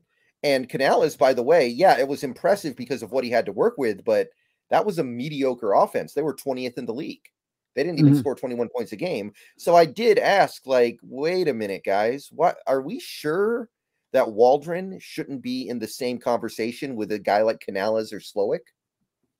Yeah, I think it's a fair point there, especially bringing into, let's add a little bit on top of this, that I think with Waldron, there's a fair point to be said here that the offense has not been allowed to run fully and free in its time here, that there's been at least some minor hindrance to it, especially when it comes to utilizing the outside running game aspect of things. And then also throwing, of course, to the middle of the field and intermediate routes in general. So, you know, if I was to hear that in the background, that wouldn't surprise me, at least about Waldron. And then to understand that he's accomplished those marks that you talk about, albeit he's had a talented crew overall and in a lot of other places, that's still very impressive. And I would be open to it as well. I wouldn't be opposed to keeping in that realm with it and saying, you know, this is actually, you know, a guy that is really a good coordinator and consider what he's had to do against what he went up against. So I think it's a fair point. Totally fair point. There's a little bit of that unknown there, right, Brendan, where it's like, yeah, but what was the real... It's like the dynamic between Schneider and Carroll, you know, who made this call? Who made that call? When was one guy overridden? Were you allowed to just put your offensive attack together every week, wholesale without Carroll coming in and being like, take that out, take this out, take this out. You get to run that once, you get to run that once. And so I feel a little bit like how it is, you know, especially the fly sweeps, like you get one fly sweep a game. That's all you get. No more. Yeah. At the very least, if we hire a defensive head coach, I would really like to look at trying to get Waldron back, because then you could maintain continuity. Certainly. Yeah, absolutely. You could. And especially if you look at maybe some of the potential hires, those some of these guys, we don't know who they're going to look for head their OC. And if it's one that's like a big question mark, especially, a lot more happier to go to the more safe waters in what we know on this one a bit, because I know that he can, get this team offensively in the good spot. His defensive are really where our big questions are at right now. Garth, I want to thank you for all your donations tonight, including another $5 donation here. You are very, very kind, brother. I appreciate you so very much. We do, I should say, on that one. I know Brendan does as well. Kafka seems like a Hoshka type. He's a big computer brain attached to a human body. He's basically a Vulcan. Yeah, I mean, it's just, again, it's really hard to separate Kafka from the Andy Reid stuff. But, yeah. You know, I'm open to it. I remember a lot of people 3 years ago when we hired Waldron really wanted Kafka as the OC. I do remember that as well. So he has been a guy that has been talked about quite a bit, and just a tough evaluation when you don't have the parts to work with, and then you have middling results, and then you go, well, you know, it is why I like Ben Johnson a little bit, Brendan, because when he did come in there, you know, they did have just Amon St. Brown and a lot of number 3 kind of wide receivers, and the line wasn't quite in the place that it's at right now where it's really humming. And he turned that thing around so hugely in the one season, even with that kind of secondhand parts versus a guy like Kafka, you know, got the middling results with the lesser talent. But he's a guy that they're going to talk to, Brendan. He's on, maybe he comes in there and blows Schneider away with that big brain, Garth. And he's able to, you know, win him over. You know, they're interviewing him for a reason on this one, and it ain't the Rooney Rule. You know what I mean? So right. See what they do with him. But he's an interesting guy. And the Reed Tree, man, those guys get hired, success or not. They do get hired, unless your name's Eric Bieniemy, in which case you are cast out of the village and never allowed back in. Right. Appreciate you so much, Garth. Thank you. Zen Lunatic, thank you for the $10 donation. I appreciate you, Zen, for that. You guys are very kind, and not always on the donations. Thank you so much. Do you think the coach we hire will affect our draft, or are we BPA no matter if offensive or a defensive guy? Good question. Has to change it somewhat. Remember, BPA is subjective, guys. Remember, BPA, everyone's going to have their own opinion on what BPA is. Mm-hmm. Yes, that's true. And the value, and what is BPA is the value of the board. The value of your board is going to be interconnected, Zen, back to the scheme that you're running. So it's not instructed separately from the scheme or your philosophy. So if you need, let's think of a position for this that would make, you know, maybe some sense on this where, you know, if I've got a guy who's going to run a 3-4 defense and he just wants space eaters up front to clog it up, well, then I'm not going to go look for a 3-tech 4-3 who may be the most talented, valuable guy on my board, but I go put that most valuable guy 3-tech into that defense who belongs on a 4-3 defense.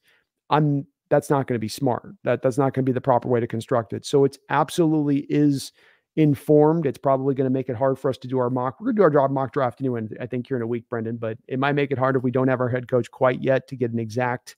That's why you have multiple mocks, though, right, Brendan? You have your initial mock to get your just kind of out there, and then you push it along, and you refine it from there as you get more information. Yeah. But no, you would always want it to be instructed by what you're running from a scheme standpoint. That's going to lead a little bit, but then there's still you leaning to your value on that. So if it is that 3-4 defense, and you know you've got your space eater 3-4 defensive end, or you've got your outside corner that's a shutdown corner, you know what's going to be of. You know, who's the better guy, who gives you the bigger, the better upside. They're both scheme fits at that point, but who's just the purely best guy, regardless of where your current basically depth's at, just who is the best, what's the best value at that point. And that's the key to our great drafts in recent years, is that we've stayed in that value concept, and you can still do that with any coach. It's just that kind of commitment that you got to stay in on. Right. I agree. Appreciate you, Zen Lunatic, and a great question on that one. Garth Knight, thank you for the $5 donation. Thank you so much, brother. It says, Callahan's dad is part of that Raiders Super Bowl in 2003. I think that a lot of Raider fans, players have conspiracy theories about that. Yeah, that was the one that had the Pro Bowl center for the Raiders, the night before the game, something happened. I don't know, still don't understand exactly what, like he freaked out or lost his mind or something. But there were some weird circumstances around that Raiders team. Yeah, that was the one where Gruden went from Oakland to Tampa Bay in the trade, and Oakland didn't change their calls offensively when Gruden left. Oh. So in the Super Bowl, Tampa Bay knew all their calls. So I think they threw like 3 pick sixes in that game or something. That's right. I do remember that. Pretty bad oversight. A pretty glaring oversight. It reminds me of the Russ deal coming in from Denver in that first year, and he was using all the same hand signals that he had in Seattle. Lockett picked up on it and started telling the defense in that game against Denver. Remember that? Yeah. On the sidelines that he was picking that up. So that's pretty funny that you gotta change your calls, man. Gotta change your calls. But I guess that does make sense. The Robbins thing, and then them knowing the calls, that would get some people with the conspiracy theories out going, Do you remember the Niners-Packers playoff game where T.O. caught the game winner, the catch 2.0? Yes. Yeah. I watched a documentary on that game once, and I remember Favre telling the story of what he thought at the time was going to be the game-winning touchdown pass. Came on a play where because the Niners and Packers at that time both ran the same offense, he ran like this dummy audible where he like pulled out from under center and like stuck his hand out behind him. And he was like, okay, the Niners are going to see this and think we're audibling to this, but this is just a dummy signal that I'm going to use to throw them off because I know that they know our offense, and it worked. So, you know, stuff like that. You're like, I know that you guys know our offense, so I'm going to do a bunch of new stuff to throw you guys off. And I remember watching that and thinking, yeah, that's really cool. That's smart. That's smart. You know, I know, you know, I know, you know, kind of thing, right? You stay ahead on that point of it. So that is very smart on that, but you got to change your line calls, man. Got to change can't hold on to stuff for years on end, man. You'll get it exploited. So that was a good Raiders team. They ran up against a buzzsaw though in that Tampa Bay team. I think that's one of the truly great defenses that have been assembled over the last 50 years in football. That Tampa Bay unit with Sapp and Derek Brooks and Simeon Rice. Ronde Barber. Who's the safety? 49ers general manager. John Lynch. So hell of a unit there. Hell of a unit they put together. Very special. Thank you, Garth, so much, man. I appreciate you, brother. Taker610 with another $2 donation. Thanks for the double donation tonight, Taker610. Antonio Pierce and Jared Mayo as head coaches. What's next? Bobby Wagner? I'm really surprised New England it seemed like they didn't do anything outside of their own building. No, they did the thing that teams have been doing recently, Brendan, which is just they have this is the guy it's going to be. And you're like, did you guys really go through a process there? Or did you really sift through this one? Like, yeah. Bob Kraft trying to save that money for, well, I'm not going to get into that, but he's trying to save money for something. Yeah. Let's bring back the masseuses full circle here. The masseuse references. He's saving that money for something, but that's a hell of a step back. Yeah, it really is, especially when you might have had a guy you would have thought in a guy like Vrabel that would have made so much sense coming in there, and a guy that, you know, played there and maybe it didn't. Maybe just that wasn't that connection we were all making. It was not as much a keen one, but yeah, they just kind of went, okay, we're going to this guy. And Jared's been kind of connected there softly for a while. If Belichick was going to leave, so this was something that's been understood as to happen. And Pierce just did a magical job with that Raiders team. He got that team to play hard for him. And I mean, they were a different bunch when he took over from which probably isn't hard to do, right? If you've got Mike McDaniel's running your show and you're taking over as the next head coach, you're going to look pretty nice, right? Oh, Josh McDaniels. There's too many Macs in the coaching world in the NFL, Brendan. I'm getting them all confused, but yeah, there are. Pierce done a good job. I will say, Taker, it's no coincidence that you have middle linebackers ending up as head coaches. There's actually, I think, been quite a few middle linebackers through the ages that have ended up as head coaches. It's, I think, a little bit natural. In fact, I think, you know, DeMeco Ryans, I think, is a former middle linebacker. Yes. If I'm not mistaken. So I think there's a couple of them in the sport right now that were former guys in that spot. They're the captains on defense. They're the signal play callers. They're the guys making the line adjustments when the quarterback does that thing that Brendan was just talking about Brett Favre doing with the pistol move thing. He's the guy over there going, oh, boop, boop, boop, boop, boop, boop, right? So there's a lot on the middle linebacker shoulders. We saw that in B-Wags this year and what he had to try to carry on his shoulders. Usually like Atlas this year with that defense, trying to get everybody in the right place in the right time in the right spot. But it's a natural progression, much I think like quarterbacks going and becoming head coaches as well. It's a bit of just an outstretching of what you're already kind of doing on the field anyway. Mm-hmm. Thank you though, Taker.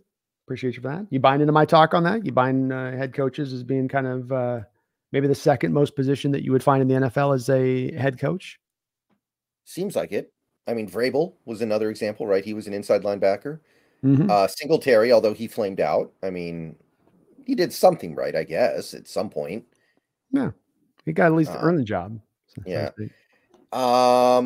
Yeah, I guess that's, I never really thought about it like that, but now that I think about it, feels like a lot of the great coaches either didn't play or barely played. Like John Madden never played a down of NFL football. I remember reading about that. Yeah, it's true. You can be it's one of those things, like you can be a great coach, not necessarily happen to play. And especially now it seems like it's going more and more in that trend, where a lot of coaches have just been coaches since their 20s now. And that's when they got in and they're in it and they're going and they're rolling along. Oh, one more dono here from Garth. Thank you, Garth, so much for another donation. $5 drop. It says, didn't Belichick have Mayo tapped as his successor in his contract? If true, that is cool. And I hope the best for Mayo. Was that the truth? I hadn't heard that that was in a Belichick's contract. I mean, if so, that's kind of a, that's kind of silly, isn't it? That's like, why would Belichick care that much about something like that? I don't know. I don't know if I buy that one. Yeah. I mean, it's almost like if it's in the contract, it's more about doing right by Mayo than it is making sure the team's doing right. Because if you're any person moving on as the head coach, you go, look, the process now is to undertake the process the Hawks have, where you exhaustively go out there and look for all of the possible great candidates that exist. And if you're just tapping one guy to be the successor, then you're not doing that. And we've learned here in Seattle the dangers of just looking always in-house for your coaching hires. And that's really not the best trek to take when you have all the possibilities out across the nation to go out there and take a look at. It's cool, Karth, I give you, it is totally cool for Belichick to do for Mayo. And it shows you he did him a solid on that one. And hopefully Mayo can take advantage of that. He's a guy with a great reputation too, going back to his playing days. He was known as a guy that was basically a coach on the field when he played. Mm-hmm. But if I was a New England fan, I'd be like, eh. You didn't at least want to interview with Vrabel? Yeah, it's like not even an interview. Like not even just a call, like how would you like to go and take over? For... No, not even just not just no. It's Mayo. Okay, okay. Yeah, I don't get it. Yeah, I don't understand it either on that one. But cool for him to do it for Mayo. Definitely a guy that's doing right by his coach. If you put that in, that's a hell of a contractual. Like you said, I've never heard of that before in my life, Garth, of a coach doing that before. Thank you, though, brother. Appreciate you. Ryan Wilson, thank you for the $5 donation. Says, would you be able to live with Mike Vrabel as head coach and Wink Martindale as a defensive coordinator? If we could add a decent offensive coordinator. Well, I think your decent offense coordinator would probably be Arthur Smith. So you'd have Arthur Smith as your OC, I think, Ryan. You'd have Martindale as your DC and Vrabel as your head coach. You signing up for that, Brendan? Yeah, I would be okay with that. I could get up for that one for sure. Yeah, I could sign up for it as well here, Ryan, because I do think you're getting Arthur Smith. Martindale was a guy that I've liked a lot from afar for quite a bit of time. I don't think anybody would have taken that New York defense and turned them into a prime crew with where they are from a talent standpoint. The defensive tackles were good up front with Leonard Williams and Lawrence, but Thibodeau's been kind of a, you know, he's what are you going to do with that guy, right? And he's a duck. I'm kidding, but it's with. With Martindale, you've got a guy in Vrabel who will keep him under control. He's not going to let him just send the blitz house all the time. Vrabel's going to have a very eager hand in that room, defensively speaking. So I like him keeping Martindale just under enough control in that respect. But that'd be a hell of a staff. That would be a hell of a staff, Ryan. I certainly would not be shaking a finger at that, man. You know, you can do a lot worse than that crew. Absolutely. Sign me up for that. If that's our coaching staff going into 2024, I'm feeling like this is going to be a pretty good year. I do too.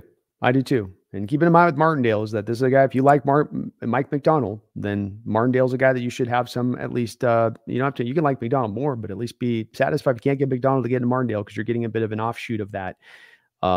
If you do have a bit of a preference for that one guy than the other, in the way that that does look. But thank you, Garth, Taker610, Zen Lunatic, and Garth Knight for all of your donations. Codadad, you too, and Don Mata, you becoming a new member of the channel. You guys are very kind tonight on all of your donations as ever here.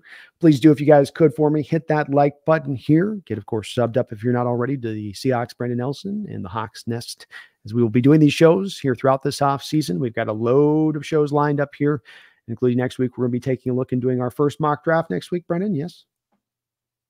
Yeah, I think that is the plan. I mean, if we hire somebody in the next week, which I doubt, I imagine we'll talk about that a little bit. But for now, that is the plan. Fantastic. Fantastic. Well, one last question. I'm going to put Brendan your feet to the fire. Okay. I'm going to do it like the old school robbers did it, where they take the little match and they put it at the end of the toes. Who is going to be the Seahawks' next coach? Your life's on the line. Your answer is determined by this. Okay. Gun to your head. Give me the, I'll just, you know, whether you like it or don't like it, what do you just feel like in this situation is going to happen? Canales. Wow. I'll say Canales because of his Seattle roots, basically growing up in that coaching tree for over a decade, having this good year in Tampa. I feel like it's either him or Vrabel. I'm going to go with that. I feel like it's either him or Mike Vrabel. I'll take the Vrabel side of it, because I think both Vrabel's getting his share of heat, and that's I think as good enough as any that he's the guy. But that'd be surprising. But to your point, Schneider did say we want to carry on the culture, and we've all been thinking we'll quit and Quinn will carry on the culture. But there's a guy that does directly understand how to carry through the culture, how to keep it going, and understands what he's getting into in the building when he walks in. So he would check all those boxes as well, Brendan, to your point of it. But I like that. That's bold. You're going for your number 5 as the option they take. That's nice. I like that. Mm-hmm. I like that. That's strong, brother. That's really strong. Hey, it's good to see Mark Sanchez in the house. Mark, been a bit of time since you on the channel. Hope you're doing well out there. Thank you for the $5 donation. It says, what's the deal with Eric Bieniemy? Why don't any teams give him a shot? He's got the scarlet letter, man. There is some scarlet letter here, Mark. And as to what it is, I can give you some thoughts on it. There's something that went down at Colorado, supposedly, that's sort of this worry. He did some coaching thing at Colorado that there's scandal went down there that a lot of people think is going to get dredged back up if he becomes a head coach, and becomes more of a story where it's been kind of pushed away at this point. But I don't really have, and Brendan and me both have turned this over a few times, Mark, and kind of being unsure of why this is the case with him. When you look at the Andy Reid guys underneath of him, I mean, Jesus, Mike Kafka even. Everyone gets a job. And like Brendan said, not all of them are successful, but they do get a job. And this guy was the offensive coordinator under the best offensive seasons of the Kansas City Chiefs. You know, let's just go behind that, right? Best offensive seasons, Brendan, of both the Eagles and the Kansas City Chiefs, Andy Reid, right? Both stints. No offense better than the time of what he was running as the OC for them. So it doesn't add up at all that he hasn't been given even an interview request from anybody, much less being given a job here. And the past year, nobody was going to make anything happen with that Washington team. Everybody knew Rivera was basically a lame duck with the new ownership coming in there and taking over, that they were going to have to basically get to the playoffs and have tremendous success to have any shot. And then he's got a 5th round pick in Howell with an offensive line that's okay. And then past Terry McLaurin, not much else. He did all right with it. He did serviceable work with what there was to work with, but he does seem to be a guy that just can't seem to get any love when it comes to the NFL. And I wish I had a better reason. Usually I would have a better reason, Mark. Maybe Brendan, you've got something you're aware of, but I just have never heard anything as far as a legitimate reason as to why he has been given this scarlet letter, why it's been tattooed into his chest. Yeah. And it's every team. All he needs is one team, and he would have a head coaching job. Yeah. So that tells me there's something legitimate, but I don't know what it is. Yeah.